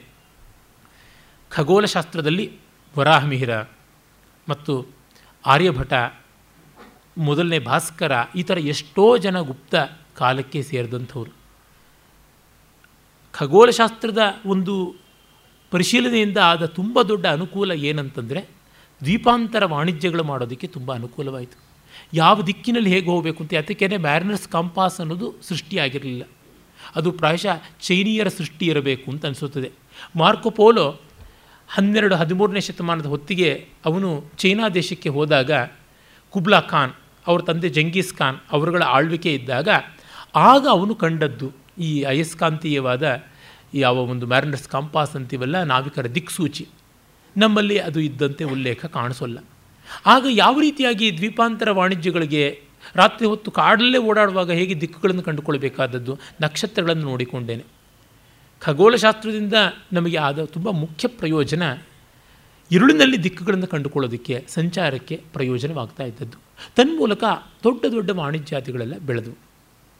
ಆದರೆ ನನಗಿಂದೂ ಆಶ್ಚರ್ಯ ಹೇಳಬೇಕು, ವಾಸ್ತವ ಸತ್ಯವಾದ್ದರಿಂದ ಹೇಳ್ತಾ ಇದ್ದೀನಿ. ಹೇಳುವಾಗ ಒಂದು ಸ್ವಲ್ಪ ದುಃಖವೂ ಇದೆ. ಅಷ್ಟು ಅದ್ಭುತವಾದ ಗಣಿತ ವಿದ್ಯೆ ಖಗೋಲ ವಿದ್ಯೆಯನ್ನು ನಮ್ಮವರು ಸಾಧಿಸಿದ್ರು. ಹತ್ರತ್ರ ಹದಿನಾರು, ಹದಿನೇಳನೇ ಶತಮಾನದವರೆಗೆ ತುಂಬ ದೊಡ್ಡ ರೀತಿಯ ಗಣಿತವನ್ನೇ ಸಾಧಿಸಿದರು. ನ್ಯೂಟನ್ನಿಗೂ ಮುಂಚೆನೇ ಕ್ಯಾಲ್ಕುಲಸ್ಸಿನವರೆಗೂ ಕೂಡ ಹೋಗಿದ್ದಂಥದ್ದು ನಮ್ಮ ಗಣಿತದಲ್ಲಿ ಕಾಣುವುದು. ಆದರೆ ಪಾಶ್ಚಾತ್ಯರು ಆ ಗಣಿತವನ್ನೆಲ್ಲ ವ್ಯವಹಾರದಲ್ಲಿ ಭೂಮಿಯ ಮೇಲೆ ತುಂಬ ಬಳಸಿದ್ರು. ನಮ್ಮಲ್ಲಿ ಭೂಮಿಯ ಮೇಲೆ ಒಂದೂ ಬರಲಿಲ್ಲ. ಒಂದು ಚಕ್ರವನ್ನು, ಒಂದು ಸನ್ನೆಯನ್ನು ಅಥವಾ ಒಂದು ಪುಲ್ಲಿ ಅಂತ ನಾವೇನು ಹೇಳ್ತೀವಿ, ರಾಟೆಯನ್ನು ಇವುಗಳನ್ನು ಮ್ಯಾಥಮೆಟಿಕಲ್ಲಾಗಿ ಡಿಸೈನ್ ಮಾಡೋದು ಹೇಗೆ ಅನ್ನುವಂಥ ಡೆಡಕ್ಷನ್ಸ್ ಬರಲೇ ಇಲ್ಲ. ಯೂಕ್ಲಿಡ್ನ ಜಾಮಿಟ್ರಿಯ ಎಷ್ಟೋ ವಿವರಗಳು ನಮ್ಮಲ್ಲಿಗೆ ಬರಲಿಲ್ಲ. ಆದರೆ ಅವರಿಗೂ ಮೊದಲೇ ನಾವು ಜಾಮಿಟ್ರಿನ ಅವ್ರಿಗೆ ಕೊಟ್ಟಿದ್ವಿ. ಬೋಧಾನಿಂದ ಮೊದಲುಗೊಂಡು ಅವು ಕಂಡು ಬರುತ್ತವೆ ಯಾಕೆ ಮಾಡಲಿಲ್ಲ ಗೊತ್ತಾಗೋದಿಲ್ಲ. ನಮ್ಮ ವಿಜ್ಞಾನ ಯಾತಕ್ಕೆ ಭೌಮವಾಗಲಿಲ್ಲ, ಭೂಮಿಗೆ ಸಂಬಂಧಪಟ್ಟಂತೆ ಅಂಟಿಕೊಳ್ಳಿಲ್ಲ. ಅದು ಕೇವಲ ದಿವ್ಯ ಆಕಾಶಕ್ಕೆ ಮಾತ್ರ ಇಟ್ಕೊಂಡ್ಬಿಡ್ತು ಕಡೆಗೆ ನಮ್ಮ ಜ್ಯೋತಿಷಾಸ್ತ್ರದ ಕೌಶಲವೆಲ್ಲವೂ ಕೂಡ ಅಮಾವಾಸ್ಯೆ ಯಾವತ್ತು, ಪೂರ್ಣಿಮೆ ಯಾವತ್ತು, ಪಿಂಡ ಯಾವತ್ತು ಹಾಕಬೇಕು, ತರ್ಪಣ ಯಾವತ್ತು ಕೊಡಬೇಕು ಅನ್ನೋದಕ್ಕೆ ಮುಗಿದೋಯ್ತಲ್ಲ ಅಂತ ಬೇಜಾರಾಗುತ್ತದೆ. ಅಜ್ಜಿ ನೂತದ್ದೆಲ್ಲ ಅಜ್ಜನ ಉಡದಾರಕ್ಕೆ ಆಗೋಗ್ಬಿಡ್ತು ಅಂತ. ನಮ್ಮ ಅಷ್ಟೂ ಪಾಂಡಿತ್ಯವೂ ಕೂಡ ಅದರೊಳಗೆ. ನೀಲಕಂಠ ದೀಕ್ಷಿತ ಹೇಳ್ತಾನಲ್ಲ, ವಂಶೇ ವಂಶೇ ಕಸ್ಮಿನ್ ಅಜನಿ. ನಾನು ಎಂಥ ವಂಶದಲ್ಲಿ ಹುಟ್ಟಿದ್ದವನು, ಏನೆಲ್ಲ ಓದ್ದವನು, ಎಂಥದ್ದೆಲ್ಲ ಮಾಡಿದೆ, ವೇದಾಂತವನ್ನೆಲ್ಲ ಓದ್ದೆ, ಇವತ್ತು ನನ್ನ ಎಲ್ಲ ಪಾಂಡಿತ್ಯವು ನಿದ್ರೆ ಬರೋಲ್ಲ ಅಂತ ಗೊಣಗಾಡೋ ರಾಜರುಗಳಿಗೆ ನಿದ್ರೆ ಬರೋದಕ್ಕೆ ಕಾಗಮ್ಮ ಗುಬ್ಬಮ್ಮ ಕತೆ ಹೇಳೋದ್ರೊಳಗೆ ಮುಗಿತಾ ಇದೆ ಅಂತ. ನಿದ್ರಾಹೀನರಾದ ನೃಪತಿಗಳ ವಿನೋ, ವಿನೋದಕ್ಕಾಗಿ ಬಳಕೆ ಬರ್ತಾ ಇದೆ ಎನ್ನುವಂಥದ್ದು. ಇದೊಂದು ದೊಡ್ಡ ದುರಂತ ಅನಿಸುತ್ತೆ. ಆದರೆ ಗುಪ್ತರ ಕಾಲದವರೆಗೂ ಕೂಡ ಅಲ್ಲಿ ನೋಡಿದಾಗ ನಮ್ಗೆ ಗೊತ್ತಾಗುತ್ತೆ. ವಿಜ್ಞಾನ ಚೆನ್ನಾಗಿ ಮುಂದುವರಿತಾ ಇದ್ದದ್ದು ಒಂದು ಮಟ್ಟಕ್ಕೆ ಕಾಣಿಸುತ್ತೆ. ಅದಕ್ಕೆ ಪ್ರಾಯೋಗಿಕವಾಗಿ ನಾವು ನೋಡ್ತೀವಿ ಲೋಹ ವಿಜ್ಞಾನದಲ್ಲಿ ಎಂಥ ದೊಡ್ಡ ಸಾಧನೆ ಮಾಡಿದ್ರು ಅನ್ನೋದಕ್ಕೆ ಮಿಹಿರಾವಲಿ ಆಧುನಿಕವಾದ ಮೆಹರೂಲಿ ಅಂತ ಹೆಸರಾದ ದೆಲ್ಲಿಯ ಕುತುಬ್ ಮಿನಾರ್ ಹತ್ತಿರ ಇರುವಂಥ ಸ್ತಂಭ. ಆ ಸ್ತಂಭದ ಮೇಲೆ ಒಂದು ಶಾಸನ ಇದೆ. ಬ್ರಾಹ್ಮೀಯ ಶಾಸನ. ಅದು ಹತ್ತಿರದಲ್ಲೇ ದೇವನಾಗರಿಯಲ್ಲಿ ಮತ್ತೊಂದು ಪ್ರತಿ ಮಾಡಿ ಕೆತ್ತಿಸಿಯೂ ಇದ್ದಾರೆ. ತುಂಬ ಚೆನ್ನಾಗಿರುವ ಎರಡು ಶ್ಲೋಕಗಳಿವೆ. ಅದು ಚಂದ್ರ ಅಂತಕ್ಕಂಥ ಒಬ್ಬ ಮಹಾರಾಜನಿಗೆ ಸಂಬಂಧಪಟ್ಟಿದ್ದು, ಅವನು ಚಂದ್ರಗುಪ್ತ ವಿಕ್ರಮಾದಿತ್ಯನೇ, ಇನ್ಯಾರೂ ಅಲ್ಲ ಅಂತ ಅನೇಕ ಇತಿಹಾಸಜ್ಞರು ಹೇಳ್ತಾರೆ. ಅಂದರೆ ಆ ರೀತಿಯಾದ ಒಂದು ಕಬ್ಬಿಣದ ಆ ಕಂಬವನ್ನು ಕೆತ್ತಿದ್ದು ನಿರ್ಮಾಣ ಮಾಡಿದ್ದು it's a wrought iron pillar ಅಂದರೆ ಯಾವುದನ್ನು ಸುತ್ತಿಗೆಗಳ ಮೂಲಕ ಹೊಡೆದು ಹೊಡೆದು ಆಕಾರಕ್ಕೆ ತಂದದ್ದು, ನಾಡು ಕಬ್ಬಿಣ ಕಾಸ್ಟ್ ಐರನ್ ಅದನ್ನು ಮತ್ತೆ ಕಾಯಿಸಿ, ತಟ್ಟಿ, ಕುಟ್ಟಿ ಬ್ಲೋ ಹೋಲ್ಸ್ ಎಲ್ಲ ಇಲ್ಲದಂತೆ ಮಾಡಿ, ಮಾಡಿದ್ದು. ಇದುವರೆಗೂ ತುಕ್ಕು ಹಿಡಿದೇ ಇರುವಂಥದ್ದು high percentage of phosphorus and sulphur ಅದಕ್ಕೆ ಮುಖ್ಯವಾದ ಕಾರಣ ಅಂತ ಹೇಳ್ಬಿಟ್ಟು ಅಂತಾರೆ. ಏನೇ ಇರಲಿ, ಅಂಥ ಒಂದು ವೈಜ್ಞಾನಿಕವಾದ ಪುರೋಗತಿಯನ್ನು ನಾವು ಕಾಣ್ತೀವಿ. ಆಯುರ್ವೇದದಲ್ಲಿ ಅಷ್ಟೇ ವಾಗ್ಭಟ ಹೆಚ್ಚು ಕಡಿಮೆ ಗುಪ್ತರ ಕಾಲದಲ್ಲಿಯೇ ಬರುವಂಥವನಾಗಿದ್ದಾನೆ. ಅವನಲ್ಲಿ ಚರಕ ಸುಶ್ರುತರ ಪರಿಣತಿಯೆಲ್ಲ ಭಟ್ಟಿ ಎಳೆದದ್ದು ಅಂತ ಗೊತ್ತಾಗುತ್ತದೆ. ಅದಲ್ಲದೆ ಆಯುರ್ವೇದದ ಲಘುತ್ರಯೀ ಕೂಡ ಆಗಲೇ ಉಗಮವಾದದ್ದಕ್ಕೆ ನಮಗೆ ಸಾ ಸಾಕಷ್ಟು ಆಧಾರಗಳು ಇವೆ. ಹೀಗೆ ಹಲವು ವಿಜ್ಞಾನ ಶಾಖೆಗಳಲ್ಲಿ ಅವರು ಪರಿಣತರಾದದ್ದನ್ನು ನೋಡ್ತೀವಿ. ಇನ್ನು ಶಿಲ್ಪಕ್ಕೆ ಸಂಬಂಧಪಟ್ಟಂತೆ ನೋಡಿದ್ರಂತೂ ಎಷ್ಟು ಚೆನ್ನಾಗಿ ನಡೆದಿದೆ, ವಾಸ್ತು ಶಿಲ್ಪಗಳಿಗೆ ಸಂಬಂಧಪಟ್ಟಂತೆ ಗುಹಾಂತರ ದೇವಾಲಯಗಳು ಎಲ್ಲ ಕೂಡ ಗುಪ್ತರ ಕೊಡುಗೆಯೇ ಆಗಿ ನಮಗೆ ನಿಲ್ಲುತ್ತವೆ. ಇವತ್ತು ನಮ್ಮ ದೇಶದ ಗ್ರೇಟೆಸ್ಟ್ ವರ್ಲ್ಡ್ ಹೆರಿಟೇಜ್ ಅಂತ ನನಗನ್ಸ್ತಕ್ಕಂಥದ್ದು ಎಲ್ಲೋರಾನೆ ಆ ಎಲ್ಲೋರಾದಂಥ ಗುಹಾಂತರ ದೇವಾಲಯಗಳ ಸ್ಫೂರ್ತಿ ಸ್ಥಾನವೇ ಗುಪ್ತರಲ್ಲಿರುವುದು. ನಿಜ. ಎಲ್ಲೋರ ತಯಾರಾದದ್ದು ನಮ್ಮ ರಾಷ್ಟ್ರಕೂಟರ ಕಾಲದಲ್ಲಿ. ಆದರೆ ಅದಕ್ಕೆ ಬೇಕಾದ ಟೆಕ್ನಾಲಜಿ ಐಡಿಯಾ ಅದು ಸಿಕ್ಕದ್ದು ಗುಪ್ತರಲ್ಲಿಯೇ ಅಜಂತಾಯಿಂದಲೇ ತಿಳುವಳಿಕೆ ನಮಗೆ ಸಿಗುತ್ತದೆ. ಅಜಂತ, ಕಾರ್ಲಾ, ಎಲಿಫೆಂಟ ಅನೇಕ ಉಂಟು. ಆಮೇಲೆ ಅಪ್ಪಟ ಭಾರತೀಯವಾದ ಶಿಲ್ಪ ಚಿತ್ರಗಳ ಶೈಲಿಯನ್ನು ರೂಪಣ ಮಾಡಿದ್ದು. ಸ್ಟೈಲ್ ಈಸ್ ಮ್ಯಾನ್ ಅಂತ. ಸ್ಟೈಲ್ ಈಸ್ ಆಲ್ಸೋ ವುಮನ್ ವ್ಯಕ್ತಿಯೇ ಶೀಲ. ಶೀಲದಿಂದ ಬಂದದ್ದು ಶೈಲಿ. ಅದು ರೂಪುಗೊಂಡದ್ದು ಆಗಲೇ ಇಂದೂ ಕೂಡ ಗುಪ್ತರ ಕಾಲದ ಸೌಂದರ್ಯ ಮೌಲ್ಯಗಳು ನಮ್ಮ ಕಲೆಗಳ ಮೇಲೆ ಅಪ್ಪಟ ಬಿದ್ದಿವೆ. ಅದು ಇನ್ನೂ ಬದಲಾವಣೆಯನ್ನು ಹೊಂದುವಂತೆ ಇಲ್ಲ. ಅಷ್ಟರ ಮಟ್ಟಿಗೆ ಗಟ್ಟಿಯಾಗಿದೆ. ಕ್ಲಾಸಿಕಲ್ ಅಂತಂದರೆ ಏನು ಅಂತಂದರೆ ಗುಪ್ತರ ಕಾಲದ್ದೇನೆ ಅಂತನ್ನುವಂಥದ್ದು. ಅದನ್ನು ನೀವು ಕಾವ್ಯದಲ್ಲಿ ತೆಗೆದುಕೊಳ್ಳಿ, ನೃತ್ಯದಲ್ಲಿ ತೆಗೆದುಕೊಳ್ಳಿ, ಚಿತ್ರಶಿಲ್ಪದಲ್ಲಿ ತೆಗೆದುಕೊಳ್ಳಿ, ಹಾಗೇ ಇರುವಂಥದ್ದು. ಸಂಗೀತ ಮಾತ್ರ ಒಂದು ಸ್ವಲ್ಪ ವಿನಾಯಿತಿ ಆಗಬಹುದು ಅಂತ ಅನಿಸುತ್ತದೆ. ಇರಲಿ. ಇಲ್ಲಿ ನೋಡಿದ್ರೂ ನಮಗೆ ಗೊತ್ತಾಗುತ್ತದೆ ಅವರ ಕೌಶಲ ಮತ್ತು ಅವರ ಶಾಂತಿ ಸ್ಥಾಪನೆಯಲ್ಲಿದ್ದಂಥ ಸಿದ್ಧಿ ಎಂಥದ್ದು ಅನ್ನುವಂಥದ್ದು.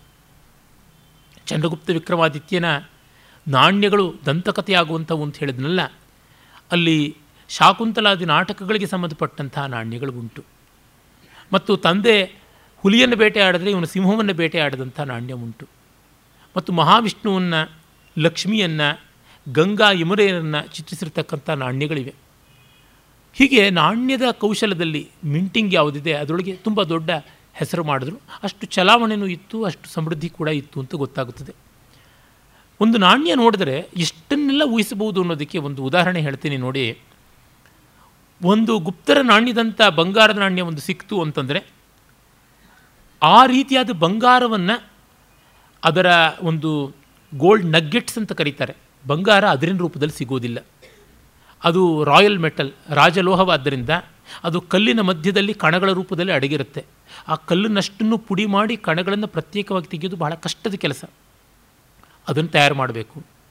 ಮತ್ತು ಬಂಗಾರ ತುಂಬ ಕಡಿಮೆ ಪ್ರಮಾಣದಲ್ಲಿ ಸಿಗೋದ್ರಿಂದ ಎಷ್ಟು ಆ ಕೆಲಸ ಮಾಡಬೇಕು ಅಂದರೆ ಗಣಿಗಾರಿಕೆ ಯಾವ ಮಟ್ಟದಲ್ಲಿತ್ತು ಅಂತ ಗೊತ್ತಾಗುತ್ತದೆ. ಪ್ರೊಸೆಸಿಂಗ್ ಯಾವ ರೀತಿಯಲ್ಲಿತ್ತು ಅನ್ನೋದು ಗೊತ್ತಾಗುತ್ತದೆ. ಮತ್ತು ಹ್ಯಾಂಡ್ಲಿಂಗ್ ಯಾವ ರೀತಿ ಮಾಡ್ತಾಯಿದ್ರು ಅಂತ. ಆ ಒಂದು ನಾಣ್ಯಗಳಿಗೆ ಬೇಕಾಗಿರ್ತಕ್ಕಂಥ ಅಚ್ಚುಗಳು ಹೇಗಿದ್ದವು ಆ ಅಚ್ಚುಗಳನ್ನು ಕೆತ್ತುವುದಕ್ಕೆ ಬೇಕಾದ ಸಾಧನಗಳು ಹೇಗಿದ್ದವು ಇವೆಲ್ಲ ಕೂಡ ನಾವೇ ಊಹೆ ಮಾಡಿಕೊಳ್ಬಹುದು ಅದಾದ ಮೇಲೆ ನಾವು ಈ ಕಾಲದಲ್ಲಿ ನೋಡಬಹುದಾದದ್ದು ಶಿಲ್ಪ, ವಾಸ್ತು. ವಾಸ್ತು ಮತ್ತು ಶಿಲ್ಪದಲ್ಲಂತೂ ತುಂಬ ತುಂಬ ಉತ್ಕೃಷ್ಟವಾದ ರೂಪಣಗಳನ್ನು ಪಡ್ಕೊಂಡಿದ್ದಕ್ಕೆ ನಮ್ಮ ಪುರಾಣ ದೇವತೆಗಳ ರೂಪ ಈ ಹೊತ್ತಿಗೆ ಹೇಗಿದೆಯೋ ಅದು ಸಿದ್ಧ ಆಗೋದಕ್ಕೆ ಅವರೇ ಕಾರಣ. ಒಂದು ಸಣ್ಣ ಉದಾಹರಣೆ, ದೇವಗಡ ದೇವಸ್ಥಾನ, ದಶಾವತಾರ ಟೆಂಪಲ್ ಅನ್ನೋದನ್ನು ನೋಡಿದ್ರೆ ಸಾಕು, ಗೊತ್ತಾಗುತ್ತದೆ. ನಮ್ಮ ಮಹಾವಿಷ್ಣು ಶೇಷಶಾಹಿ ಅವನು ಆದಿಶೇಷನ ಮೇಲೆ ಬಲಗದವನು, ಲಕ್ಷ್ಮಿ ಕಾಲುತ್ತಾ ಇರ್ತಾಳೆ ನಾಭಿಕಮರದಲ್ಲಿ ಬ್ರಹ್ಮ ಬರ್ತಾನೆ, ಅವನು ನೋಡೋದಕ್ಕೆ ಮಿಕ್ಕ ದೇವತೆಗಳೆಲ್ಲ ಬರ್ತಾರೆ. ಬ್ರಹ್ಮ ರುದ್ರಾದಿಗಳು, ಇಂದ್ರಾದಿಗಳು, ಸ್ಕಂದಾದಿಗಳು, ಅವರಿಗೆ ವಾಹನಗಳು ಇಂಥವು, ಈ ಎಲ್ಲ ಡೀಟೇಲ್ಸು ನಮಗೆ ಕಣ್ಣಿನ ಮಾಧ್ಯಮಕ್ಕೆ ದಾಖಲೆಯಾಗಿದ್ದು ಆಗಲೇ. ಶ್ರುತಿಯ ಮಾಧ್ಯಮವಾದ ಕಾವ್ಯಕ್ಕೆ ಹಿಂದೆನೇ ದಾಖಲೆ ಆಗಿದ್ದರು ಮೊತ್ತ ಮೊದಲಿಗೆ ಕುಮಾರಸ್ವಾಮಿ ವಾಹನ ನವಿಲು, ಶಿವನ ವಾಹನ ವೃಷಭ, ಅದಕ್ಕೆ ಹೀಗಿರುತ್ತೆ ಹಿಳಿಲು, ಪಾರ್ವತಿಯದು ಸಿಂಹ. ಮತ್ತು ಆ ಆದಿಶೇಷನ ಹೆಡೆಗಳು ಎಷ್ಟು? ನಾಭಿಕಮಲದಲ್ಲಿ ಬ್ರಹ್ಮ, ಈ ಎಲ್ಲ ಡೀಟೇಲ್ಸು ಆಗಲೇ ಕಾಣಿಸೋದು. ಅಂದರೆ ರವಿವರ್ಮನ ಕಾಲದ ಯಾವ ಒಂದು ಪೇಂಟಿಂಗ್ ಅಂತ ಇದೆ, ಅಥವಾ ನಂದಲಾಲ್ ಬಸು, ಜಮಿನಿ ರಾಯ್ ಅವರುಗಳ ಚಿತ್ರಗಳು ಯಾವುದಿವೆ, ಅಲ್ಲಿವರೆಗೂ ಬಂದ ಮೋಟಿವ್ಸ್ ಇದೇ ಆಗಿದೆ. ಅಂದರೆ ಕನಿಷ್ಠ ಪಕ್ಷ ಸಾವಿರದ ಏಳ್ನೂರು, ಸಾವಿರದ ಆರುನೂರು ವರ್ಷಗಳ ಒಂದು ಕಲಾ ಪ್ರವಾಹ ಹಾಗೆ ನಡ್ಕೊಂಡು ಬಂದಿರೋದು ಗೊತ್ತಾಗುತ್ತದೆ. ಮತ್ತು ಅಲ್ಲಿ ಬುದ್ಧನನ್ನೂ ಕೂಡ ಗಾಂಧಾರ ಶಿಲ್ಪದ ಛಾಯೆಯಿಂದ ಬೇರೆಯಾಗಿ ಚಿತ್ರಿಸಿದ್ರು. ತುಂಬ ಸುಂದರವಾಗಿದೆ. ಗಾಂಧಾರ ಶಿಲ್ಪದ ಕೆಲವೊಂದು ಮೌಲ್ಯಗಳನ್ನು ಜೀರ್ಣಿಸಿಕೊಂಡು ಅಪ್ಪಟ ಭಾರತೀಯವಾದ ಆದರ್ಶೀಕೃತವಾದ ರೂಪಗಳನ್ನು ಕಂಡರಿಸುವಂಥ ಕೆಲಸ ಮಾಡಿದ್ದಾರೆ. ಅದು ಬಹಳ ಬಹಳ ದೊಡ್ಡ ಸಾಧನೆ ಅಂತ ನನಗನ್ಸುತ್ತೆ. ಮತ್ತು ಬೌದ್ಧ, ಶೈವ, ವಿಷ್ಣುವ, ಜೈನ ಇತ್ಯಾದಿ ಭೇದಗಳಿರಲಿಲ್ಲ. ಅವರ ಕಾಲದ ಆ ಒಂದು ಮೌಲ್ಯ ಇಡೀ ಭಾರತದಲ್ಲಿತ್ತು ಅನ್ನೋದಕ್ಕೆ ಒಂದು ಸಣ್ಣ ಉದಾಹರಣೆ ಕೊಡ್ತೀನಿ. ನಮ್ಮಲ್ಲಿ ವರ್ಲ್ಡ್ ಹೆರಿಟೇಜ್ ಆಗಿರ್ತಕ್ಕಂಥ ಬಾದಾಮಿಗೆ ಹೋಗಿ. ಬಾದಾಮಿಯಲ್ಲಿ ಶೈವ ಗುಹೆ, ವೈಷ್ಣವ ಗುಹೆ ಮತ್ತು ಜೈನ ಗುಹೆ ಎಲ್ಲ ಒಟ್ಟಿಗೆ ಇದೆ. ಅದು ಐದರಿಂದ ಎಂಟನೇ ಶತಮಾನದವರೆಗಿನ ಬಾದಾಮಿ ಚಾಲುಕ್ಯರ ಬದುಕಿನ ರೀತಿಯಾದರೆ ಅದು ಗುಪ್ತರ ಕಾಲದ ಸಮಾ, ಸಮಾನಾಧಿಕರಣ್ಯ ಇರತಕ್ಕಂಥದ್ದೇ ಆಯಿತು. ಅದರ ಮುಂದುವರಿಕೆ ಅನ್ನುವಂತೆ ನೀವು ನೋಡ್ಬೋದು ಎಲ್ಲೋರಾದಲ್ಲಿ. ಎಲ್ಲೋರಾದಲ್ಲಿ ಹತ್ತಿರ ನಲವತ್ತು ಗುಹೆಗಳನ್ನು ನೋಡ್ತೀರಿ. ಅಲ್ಲಿ ಜೈನ, ಬೌದ್ಧ, ಶೈವ, ವೈಷ್ಣವ ಎಲ್ಲ ಗುಹೆಗಳು ಇವೆ. ಎಲ್ಲಕ್ಕೂ ಸಮಾನವಾದ ಗೌರವ ಸಂದಿದೆ. ಆ ಟ್ರೀಟ್ಮೆಂಟ್ ಅಷ್ಟೇ ಚೆನ್ನಾಗಿದೆ. ಆದರೆ ಡೆಲಿಬರೇಟ್ಲಿ ನೋಡಿದ್ರೆ ನಮ್ಮ ಸನಾತನ ಧರ್ಮದ ಶಿವ, ವಿಷ್ಣು, ದೇವತಾ ಗುಹೆಗಳ ಸೌಂದರ್ಯ ಹೆಚ್ಚು. ಕಾರಣ ಜೈನ ಬೌದ್ಧದಲ್ಲಿ ಏನು ವೆರೈಟಿ ಇಡೋಕ್ಕಾಗುತ್ತೆ? ಬೆತ್ತಲೆ ನಿಂತುಕೊಂಡಂಥ ಜನರು ಎಷ್ಟೇ ದೊಡ್ಡವರಾದರೂ ಏನು ಬೆತ್ತಲೆನಲ್ಲಿ ವೆರೈಟಿ ತೋರಿಸೋಕ್ಕೆ ಸಾಧ್ಯ? ಏನು ಮಾಡೋಕ್ಕಾಗೋದಿಲ್ಲ. ಅವರು ಅದಕ್ಕೋಸ್ಕರ ಪಾಪ ಇನ್ನೊಂದು ದಾರಿ ಹಿಡಿಬೇಕಾಯಿತು. ಯಕ್ಷರು ಅಂತ ಹೇಳಿಬಿಟ್ಟಿದ್ದು ಬೇರೊಂದು ದಾರಿ ಹಿಡಿಬೇಕಾಯಿತು. ಗಂಧರ್ವರು, ಅಪ್ಸರೆಯರು ಅಂತ ಬೇರೆ ಬೇರೆ ಇಟ್ಕೋಬೇಕಾಯಿತು. ಆದರೆ ನೀವು ಕುಚ್ಚಲಕ್ಕಿ ಅನ್ನ ಮಾಡಿಬಿಟ್ಟಿದ್ದು ಮತ್ತು ಇನ್ನೆಷ್ಟು ಸೈಡ್ ಡಿಶ್ಗಳನ್ನು ಮಾಡಿದ್ರು ಏನು? ಮಿಡ್ಡೆ ಅನ್ನ ಮಾಡಿಬಿಡಿ. ಅಥವಾ ಕಾಳು ಕಾಳಾಗಿ ಬೇದೇ ಇರತಕ್ಕಂಥ ಅನ್ನ ಮಾಡಿಬಿಡಿ. ಎಷ್ಟು ತುಪ್ಪ ಹಾಕಿ, ಎಷ್ಟು ಗೊಜ್ಜು, ಎಷ್ಟು ಚಟ್ನಿ ಪುಡಿ, ಎಷ್ಟು ಬಳಸಿದ್ರು ಕೂಡ ಮೇಯ್ನ್ ಇಂಗ್ರೀಡಿಯೆಂಟ್ ಅನ್ನ. ಮಧ್ಯದಲ್ಲಿ ಕೇಂದ್ರವಾಗಿ ಪಾಪ ಜನ ನಿಂತುಬಿಟ್ರೆ ನನಗೆ ಜೈನರ ಬಗ್ಗೆ ಏನು ಕೋಪದಿಂದ ಹೇಳ್ತಾ ಇಲ್ಲ. Practical problems centre of attraction ಏನು ರಿಪಲ್ಷನ್ ಆಗಿಬಿಟ್ರೆ ಏನು ಮಾಡೋದಕ್ಕೆ ಸಾಧ್ಯ? ಅದಕ್ಕಿಂತ ಒಂಚೂರು ಮೇಲೆ ಬುದ್ಧ, ಬಟ್ಟೆನಾದರೂ ಹುಟ್ಟಿದ್ದ ಆದರೆ ಹೀನಯಾನದಲ್ಲಿ ನೋಡಿ, ಹೀನಾತಿ ಹೀನಯಾನ. ಬರೀ ಬೋಳು, ಬರೀ ಖಾಲಿ. ಬುದ್ಧನೂ ಇಲ್ಲ. ನೀವು ಮಸೀದಿಗೆ ಏನು ಅಲಂಕಾರ ಮಾಡೋದಕ್ಕೆ ಸಾಧ್ಯ? ಮೋಟು ಗೋಡೆಗೆ ಎಷ್ಟು ಬಣ್ಣ ಬೆಳೆದ್ರೆ ಏನು? ಏನೂ ಆಗೋದಿಲ್ಲ.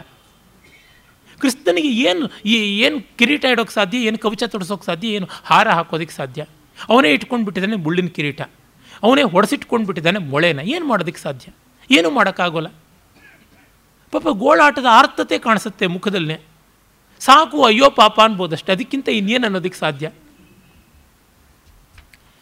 ಕಾ ಕರುಣರಸ ದೊಡ್ಡದೇ ಇರ್ಬೋದು. ಎಷ್ಟೊತ್ತು ನೋಡೋದಕ್ಕೆ ಸಾಧ್ಯ? ಶೃಂಗಾರಕ್ಕೆ ಕಡೆಗೆ ಬರಬೇಕಾಗುತ್ತದೆ. ಹೀಗಾಗಿ ಸನಾತನ ಧರ್ಮ ಆ ಅನಿವಾರ್ಯತೆಗಳನ್ನೆಲ್ಲ ಕಂಡುಕೊಂಡಿದ್ದರಿಂದ ಅದು ಅಂಗೀಕಾರ್ಯ ಅಂತ ಮಾಡಿಕೊಳ್ತು. ಅದು ಎಲ್ಲೆಲ್ಲಿಯೂ ಕಾಣಿಸುವಂಥದ್ದಾಗಿದೆ. ಅದನ್ನು ನೋಡಿದಾಗ ನಮಗೆ ಗೊತ್ತಾಗುತ್ತೆ. ನನ್ನ ಪಲ್ಲವಿಯಾಗಿ ಹೇಳ್ತಾ ಬಂದಿದ್ದೀನಲ್ಲ. ಆದರ್ಶೈಕ ದೃಷ್ಟಿ ಅನ್ನೋದು ಬ್ರಾಹ್ಮ ಆದರೆ, ವಾಸ್ತವ ಮಾತ್ರ ಅನ್ನೋದು ವೈಶ್ಯ ಆದರೆ ಆದರ್ಶ ವಾಸ್ತವಗಳನ್ನು ಬೆಸೀತೀನಿ ಅನ್ನೋದು ಕ್ಷಾತ್ರ. ವೈಶ್ಯ ಅಂದರೆ ಯಾರು ಬರೀ ವ್ಯಾಪಾರ ಮಾಡುವವರು ಇಂಥದ್ದು ವೈಶ್ಯಕುಲ ಅಂತ ಇವತ್ತು ಶ್ರೇಷ್ಠಿ ವರ್ಗ ಬಿಸ್ನೆಸ್ ಕಮ್ಯುನಿಟಿ ಅಂತ ಅಷ್ಟೇ ಅಂತಲ್ಲ ಕಾಮನ್ ಮ್ಯಾನ್ ಅನ್ನುವುದನ್ನು ಹಲವು ಬಾರಿ ಹೇಳಿದ್ದೀನಿ. ಕಾಮನ್ ಮ್ಯಾನಿಗೆ ಬೇಕಾಗಿದ್ದೇನು? ಇದ್ದಿದ್ರಲ್ಲಿ ನಾವಾಗಿ ನಮ್ಮಷ್ಟು ಖಾಯಾಗಿ ಅಂತ ಅನ್ನುವಂಥದ್ದಷ್ಟೇ ಏನೋ ಎರಡೊತ್ತು ಉಂಡ್ಕೊಂಡು ತೊಟ್ಕೊಂಡು ಚೆನ್ನಾಗಿರೋಣ ಅಂತ. ನಮಗಿನ್ನು ಯಾವುದು ಆದರ್ಶ ಆಗಲ್ಲಪ್ಪ ಯಾರು ದೊಡ್ಡವರು ಅಂದರೆ ಕೈ ಮುಗಿದು ಬರೋಣ. ಒಂದು ಪ್ರದಕ್ಷಿಣೆ ಹಾಕೋಣ, ಹೆಚ್ಚಂದರೆ ಒಂದು ಹತ್ತು ರೂಪಾಯಿ ಹಾಕೋಣ ಕಾಣಿಕೆ, ಸಾಕು ಅಂತ ಅನ್ನುವಂಥದ್ದು. ಇನ್ನು ಆದರ್ಶ ಆದರ್ಶ ಅಂತ ಹೊಸ್ಕೊಂಡು ಹೊಸ್ಕೊಂಡು ಒದ್ದಾಡುವ ಬ್ರಾಹ್ಮಣ್ಯ it's a minority it's a cultural minority linguistic minority emotional minority ಎಲ್ಲ ಮೈನಾರಿಟಿ ಅದು ತನ್ನಂತೆ ಬಾಳೋಕ್ಕಾಗೋದಿಲ್ಲ. ಇದಕ್ಕೆ ತನ್ನಂತೆ ಬಾಳೋಕ್ಕೆ ಆಸೆ ಇದ್ದರೂ ಬಾಳೋದಕ್ಕೆ ಚೈತನ್ಯ ಇಲ್ಲ. ಸಾಮಾನ್ಯ ಒಂದು ವ್ಯವಸ್ಥೆ ಇಲ್ಲದೆ ಬಾಳೋಕ್ಕಾಗೋದಿಲ್ಲ. ನಮ್ಮ ಪಾಡಿಗೆ ನಾವು ಇರ್ತೀವಿ ಅಂತೀವಿ, ನಮ್ಮ ಪಾಡಿಗೆ ನಾವು ಇರೋದಕ್ಕೆ ಎಷ್ಟೊಂದು ವ್ಯವಸ್ಥೆಗಳು ಕೆಲಸ ಮಾಡೋ, ನನಗೇನು ಬೇಕಾಗಿಲ್ಲ, ಒಂದು ಲೋಟ ಕಾಫಿ ಕೊಟ್ಟರೆ ಸಾಕು ಅಂತ. ಕಾಫಿ ಬೀಜ ಇವ್ರ ಮನೆಗೆ ಬರುತ್ತೆ ಚಿಕ್ಕಮಗಳೂರಿಂದ. ಮುನ್ನೂರು ಕಿಲೋಮೀಟ್ರಿಗೆ ರಸ್ತೆ ಹಾಕಬೇಕಲ್ವ? ಅದು ಗೌರ್ನೆನ್ಸಿಂದ ತಾನೇ ಬರೋದು. ಹಾಲನ್ನು ಏನು ದೇವ ಗಂಗೆ ತರಹ ಸುರಭಿ ಕಾಮಧೇನು ಸುರಿಸ್ಬಿಡ್ತಾಳ? ಬೆಂಗಳೂರು ಡೈರಿಯಿಂದ ಬರಬೇಕಾಗುತ್ತೆ. ಬೆಂಗಳೂರು ಡೈರಿಯನ್ನು ಆಕಾಶದಿಂದ ಹುಟ್ಟಿಸೋದಕ್ಕೆ ಸಾಧ್ಯನಾ? ಅಂತ ಸಾಯಿಬಾಬಾಗೂ ಆಗಲಿಲ್ಲ ಪಾಪ. ಹೀಗಿದ್ದಾಗ ನಾವು ಏನು ಮಾಡಬೇಕಾಗುತ್ತದೆ? ಅದಕ್ಕೊಂದು ವ್ಯವಸ್ಥೆ ಬೇಕಾಗುತ್ತೆ. ಅಂದರೆ ಅಪ್ಪಟ ಆದರ್ಶಗಳಿಗೂ, ಅಪ್ಪಟ ಮುಗ್ಧ ವಾಸ್ತವಗಳಿಗೂ ನಡುವೆ ವೈಸ್ ಆ್ಯಂಡ್ ಶ್ರೂಡ್ ಐಡಿಯಾಲಿಟಿ ಬೇಕು. ಶ್ರೂಡ್ ಐಡಿಯಲಿಸಮ್ ಈಸ್ ಕ್ಷಾತ್ರ ಅದನ್ನು ಇಟ್ಟುಕೊಳ್ಬೇಕು. ಅದನ್ನು ನಾವಿಲ್ಲಿ ಮತ್ತೆ ಮತ್ತೆ ನೋಡ್ತಾ ಇದ್ದೀವಿ. ಇದನ್ನು ಮರೆತುವೋ ಸರ್ವನಾಶ. ಯಾವ ದೇಶವು, ಯಾವ ಜನಾಂಗವು ಬಾಳುವಂಥದ್ದಲ್ಲ. ಇವತ್ತು ಪಾಶ್ಚಾತ್ಯ ಪ್ರಪಂಚದಲ್ಲಿ ಶ್ರೂಡ್ನೆಸ್ ಇದೆ ಐಡಿಯಾಲಿಟಿ ಇಲ್ಲ.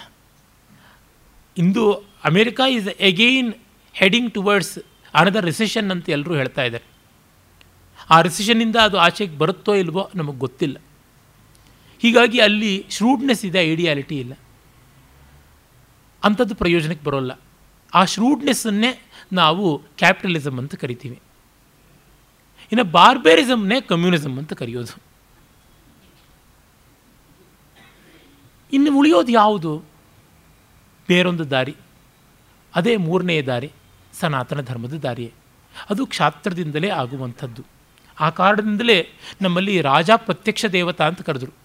ಇದನ್ನೆಲ್ಲ ಆಧುನಿಕ ಪ್ರಾಜ್ಞಮನ್ಯರು, ವಿಚಾರವಾದಿಗಳು ಅಂತ ಅನ್ನಿಸಿಕೊಂಡವರು ಅಥವಾ ತಾವೇ ಬೋರ್ಡ್ ಹಾಕ್ಕೊಂಡು ತಿರುಗೋರು, ಈ ರಾಜನ್ನ ದೇವರು ಅಂತ ಮಾಡಿಬಿಟ್ಟಿದ್ದಾರೆ, ಇದೆಲ್ಲ ದೊಡ್ಡ ಮೋಸ, ಮಸಲತ್ತು ಅಂತೆಲ್ಲ ಅಂತಾರೆ. ಖಂಡಿತ ಅಲ್ಲ. ಎಲ್ಲ ರೀತಿಯ ವ್ಯವಸ್ಥೆ ಮಾಡಿಕೊಟ್ಟವನಲ್ಲದೆ ಇನ್ಯಾರು?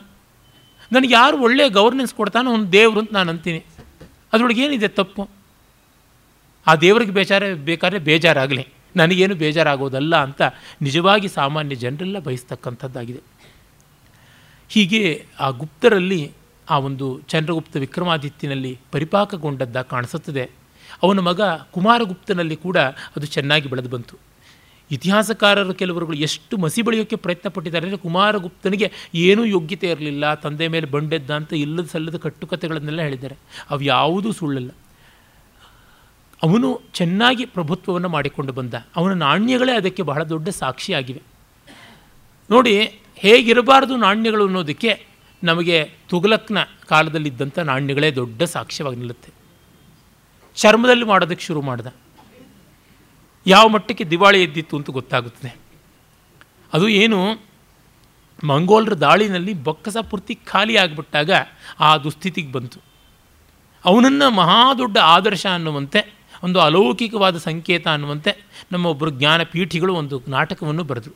ನಾಟಕವಾಗಿ ಎಷ್ಟೇ ಚೆನ್ನಾಗಿರಬಹುದು ಅರೆ ವಸ್ತುವಿನ ಆಯ್ಕೆಯಲ್ಲೇ ಇಟ್ಕೊಂಡು ಬಿಟ್ಟರೆ ನಮಗೆ ಗೊತ್ತಾಗುತ್ತೆ ಯಾವ ಅವಿವೇಕ ಆಗುತ್ತದೆ ಅಂತ. ನಾಯಕ ನನ್ಯನಾಗಿ ಕೃತಿಯಾಗದು ಉದತ್ತಂ, ಉದತ್ತ ರಾಘವಂ ನಾಯಕನಾಗಿ ಕೃತಿ ವಿಶ್ರುತ ಮೆನಿಕ್ಕುಂ ಕಾಲಾಯಸದಿಂ ವಿನಿರ್ಮಿಸಿದ ಕಂಠಿಕೆ ಕಾಂಚನಮಾಲೆಯಂತುಪಾದೆಯೇ ಮೆನಿಕ್ಕುಮೆ ಗೊತ್ತೇ ಇದೆ ನಮಗೆ ನಾಗಚಂದ್ರನ ಮಾತು. ಕುಮಾರಗುಪ್ತನ ಬಳಿಕ ಅವನ ಮಗ ಸ್ಕಂದಗುಪ್ತ ಬರ್ತಾನೆ. ಸ್ಕಂದಗುಪ್ತನ ಕಾಲದಲ್ಲಂತೂ ಹೂಣರನ್ನು ನಿಶ್ಶೇಷವಾಗಿ ಅವನು ತಳ್ಳಿ ಹಾಕ್ತಾನೆ. ಅವರು ಎಂಥದ್ದು ಅಂತಂದರೆ ಮುನ್ಷಿಯವರ ಮಾತಲ್ಲೇ ಹೇಳೋದಿದ್ರೆ ಕ್ರಿಸ್ತಶಕ ನಾಲ್ಕನೇ ಶತಮಾನದ ಮಧ್ಯದಲ್ಲಿ ಮಾನವ ಇತಿಹಾಸದಲ್ಲಿಯೇ ಒಂದು ಜ್ವಾಲಾಮುಖಿಯ ಮಹಾಸ್ಫೋಟವೆನಿಸುವಂಥ ದುರ್ಘಟನೆ ಉಂಟಾಯಿತು. ಲಾವಾರಸದ ಮಹಾಪ್ರವಾಹವೋ ಎಂಬಂತೆ ಕ್ಯಾಸ್ಪಿಯನ್ ಸಮುದ್ರದ ಉತ್ತರ ತೀರದಲ್ಲಿ ಇದ್ದ ಸ್ವದೇಶದಿಂದ ಹೊರಟ ಹೂಣರು ಹನ್ಸ್ ಅಂತ ಯಾರನ್ನ ಇಂಗ್ಲೀಷ್ನಲ್ಲಿ ಕರಿತೀವಿ. ಯುರೋಪ್ ಮತ್ತು ಏಷ್ಯಾ ಖಂಡಗಳ ಅನೇಕ ಭಾಗಗಳಲ್ಲಿ ಭಾಗಗಳಲ್ಲಿ ಹರಡಿಕೊಂಡರು. ಮನೆಯಿಲ್ಲದ, ಶಿಸ್ತಿಲ್ಲದ ಇವರು ತಮ್ಮ ಕುದುರೆಗಳನ್ನು ಎಚ್ಚರದಲ್ಲಿ ಮಾತ್ರವಲ್ಲದೆ ನಿದ್ರೆಯಲ್ಲೂ ಓಡಿಸುತ್ತಿದ್ದರು ಅಂತ. ಬರುವ ಸಮಸ್ಯೆ ಏನು ಗೊತ್ತೇ? ಎಲ್ಲ ಬಿಟ್ಟವ್ರ ಜೊತೆಗೆ ಜಗಳ ಆಡೋದು ಕಷ್ಟ. ನಮ್ಮ ಊರಿನಲ್ಲಿ ಒಬ್ಬಾಕೆ ಬಾಲವಿಧವೆ, ಅನಾಥೆ, ಅಣ್ಣ, ತಮ್ಮ ಯಾರೂ ಇಲ್ಲದೇ ಇದ್ದ ಒಬ್ಬ ಹೆಂಗಸಿದ್ಲಂತೆ ನಮ್ಮ ತಾಯಿ ಹೇಳ್ತಾಯಿದ್ರು ಆಕೆ ತನ್ನ ಪಾಡಿಗೆ ತಾನು ಬದುಕ್ತಾ ಇದ್ರು. ಆದರೆ ಬದುಕೇ ಆ, ಕಠಿಣತೆಯಿಂದಾಗಿ, ಕಠೋರತೆಯಿಂದಾಗಿ ಎಷ್ಟೋ ಪಾಠಗಳು ಕಲಿಸಿರುತ್ತಲ್ಲ. ಆ ಪಾಠಗಳಲ್ಲಿ ಒಂದು ಪಾಠ ಕಹಿಯಾದಂಥ ನಾಲಿಗೆ ಕೂಡ ಆಗಿರುತ್ತೆ ಅದರ ತಯಾರಿಯಿಂದ. ಅವ್ರನ್ನ ಯಾರಾದರೂ ಏನಾದರೂ ಹೇಳಿದ್ರೆ, ನೋಡ್ರೆ, ನನಗೆ ನೀವೇನು ಶಾಪ ಹಾಕೋಕ್ಕೆ ಸಾಧ್ಯ? ನೀನು ಆ ಮುಂಡೆ ಆಗು, ಈ ಮುಂಡೆ ಆಗು ಅಂತ ಏನು ಹೇಳೋಕ್ಕಲ್ಲ ಅದೇ ಆಗಿಬಿಟ್ಟಿದ್ದೀನಿ.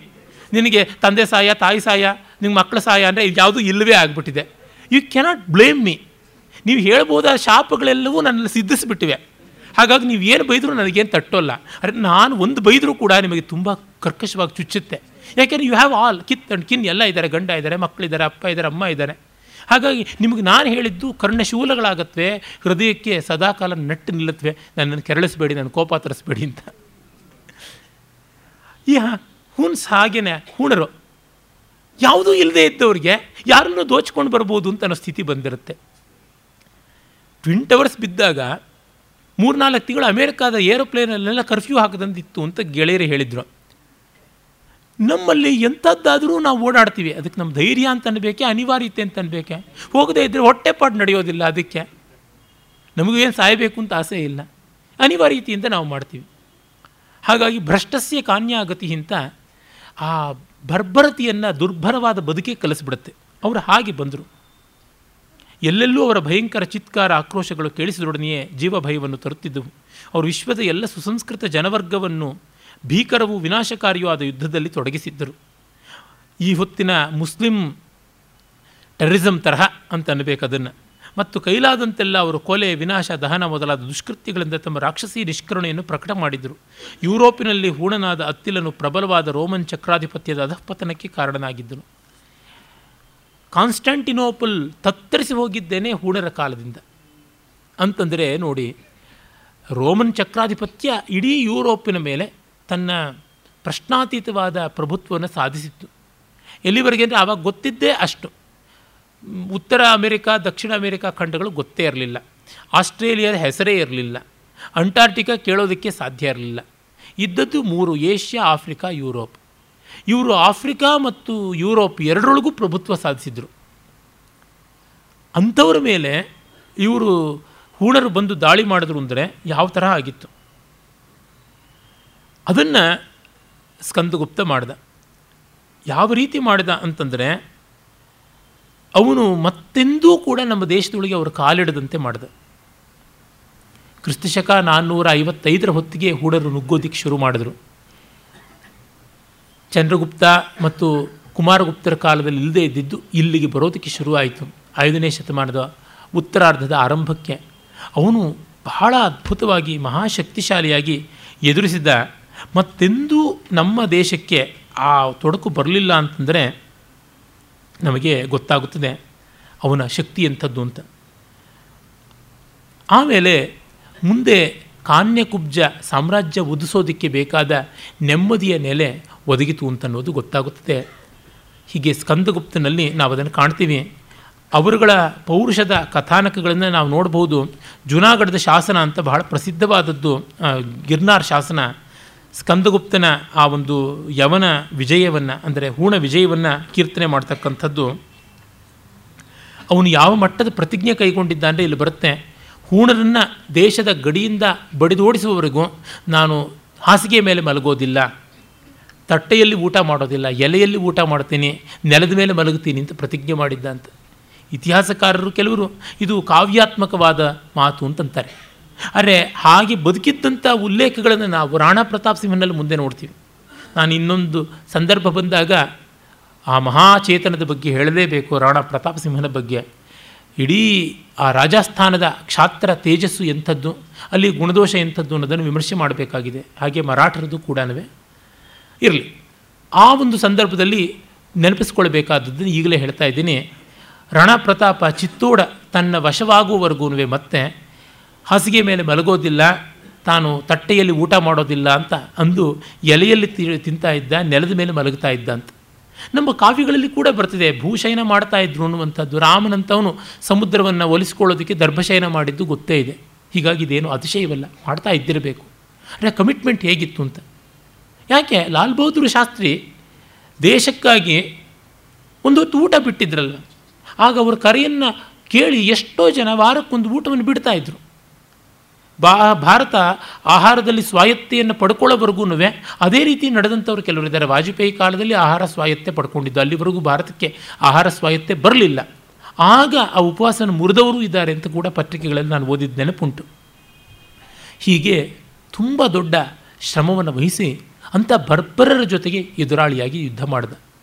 ಇದನ್ನು ಬರ್ಬರರ ಜೊತೆಗೆ ಅಂತ ಮತ್ತೆ ಮತ್ತೆ ಯಾತಕ್ಕೆ ಹೇಳ್ತಾ ಇದ್ದೀನಿ ಅಂತಂದರೆ, ರೋಮನರ ಬರ್ಬರತೆ ಯಾವ ರೀತಿಯಿಂದಲೂ ಕಡಿಮೆ ಇರಲಿಲ್ಲ. ಟರ್ಕರ ಬರ್ಬರತೆ ಕೂಡ ಕಡಿಮೆ ಇರಲಿಲ್ಲ. ಅವರಿಗೂ ತಾಳ್ಕೊಳಕ್ಕೆ ಆದದ್ದಾಗಿತ್ತು. ಈ ಹೂಣರು, ಮಂಗೋಲರು ಎಷ್ಟು ಕಠೋರಿಗಳು, ಕ್ರೂರಿಗಳು ಅಂತಂದರೆ ಇಸ್ಲಾಮನ್ನು ಪೂರ್ತಿ ಅವರು ನಾಶ ಮಾಡೋದಕ್ಕೆ ಸಿದ್ಧರಾಗ್ಬಿಟ್ಟಿದ್ರು. ಅರಬರು ಪೂರ್ತಿ ಅವರಿಂದ ನಾಮಾವಶಿಷ್ಟರಾಗೋದಲ್ಲಿದ್ದರು ಆದರೆ ನೋಡಿ ಅವ್ರನ್ನ ಕನ್ವರ್ಟ್ ಮಾಡಿಸ್ಬಿಟ್ರು. ಅಲ್ಲಿಗೆ ಮುಗೀತಲ್ಲ ಕಥೆ. ಅಷ್ಟು ಜನ ಬಂದು ಲ್ಯಾಂಡ್ ಸ್ಲೈಡ್ ಇವ್ರ ಕಡೆಗೆ ಬಂದುಬಿಟ್ರು. ಹಿಂದೆ ಯಾವಾಗಲೂ ಪಂಜಾಬ್ನಲ್ಲಿ ಭಜನ್ ಲಾಲ್ ಪೂರ್ತಿ ಪೂರ್ತಿ ಗೌರ್ಮೆಂಟೇ ಬೋರ್ಡ್ ಬದಲಾಯಿಸ್ಬಿಡ್ತು. ಲ್ಯಾಂಡ್ ಸ್ಲೈಡ್ ಭಜನೆ ಮಾಡಿಕೊಂಡು ಕಾಂಗ್ರೆಸ್ ಕಡೆಗೆ ಬಂದುಬಿಟ್ಟ ಮೇಲೆ ಏನು ಉಳಿಯುತ್ತೆ? ಮುಖ್ಯಮಂತ್ರಿಯೇ ಪಕ್ಷಾಂತರ ಮಾಡಿಬಿಟ್ರೆ ಅದು ಪಕ್ಷಾಂತರ ಅಂತ ಕರೆಯೋದಕ್ಕೆ ಹೇಗಾಗುತ್ತೆ? ಹಾಗೆ ಮಂಗೋಲರ ಹೂಣರ ರಾಜರುಗಳೇ ಇಸ್ಲಾಮಿಗೆ ಸೇರಿಬಿಟ್ರೆ ಇಸ್ಲಾಮಿನ ಪರಾಭವ ಅಂತ ಎಲ್ಲಿ ಹೇಳೋದಕ್ಕೆ ಸಾಧ್ಯ? ಇಸ್ಲಾಮಿನ ವಿಜಯ. ಅವರೆಲ್ಲ ಗೆದ್ದಿದ್ದೆಲ್ಲ ಇಸ್ಲಾಮಿಂದೇ ಆಗ್ಬಿಡ್ತು. ಈ ಥರ ಆಯಿತು. ಅಂಥವರು ಇಸ್ಲಾಮನ್ನು ನಡಗಿಸಿದ್ರು ಅಂದರೆ ಇನ್ನೇನು ಹೇಳಬೇಕಾಗಿಲ್ಲ. ಕ್ರೌರ್ಯದಲ್ಲಿ. ಅವರನ್ನು ತಾನು ಹಿಮ್ಮೆಟ್ಟಿಸಬಲ್ಲವನಾಗಿದ್ದ, ಅದು ಮತ್ತೆಂದೂ ಭಾರತಕ್ಕೆ ಬರದಂತೆ. ಇವೆಲ್ಲ ನಾವು ಗಮನಿಸಬೇಕು. ಅಂದರೆ ಇವನ ಶಕ್ತಿ ಹೇಗಿದ್ದಿರಬೇಕು ಅಂತ. ಇದನ್ನು ಇಂದು ಮಾತ್ರವಲ್ಲ ಮುಸ್ಲಿಮರ ಆಕ್ರಮಣದ ಕಾಲದಲ್ಲಿ ಪೃಥ್ವಿರಾಜ್ ಚೌಹಾಣ ಜಯಚಂದ್ರ ಮೊದಲಾದವರೆಲ್ಲ ಮರೆತಿದ್ದು, ರಜಪೂತರ ಮರೆತಿದ್ದು ತುಂಬ ದೊಡ್ಡ ದುರಂತ ಆಯಿತು ಯಾಕೆ ಅಂದರೆ ಆಗ ಅನ್ನಲಾಯ್ಡ್ ಆದಂಥ ರಾಜನೀತಿ ಇತ್ತು.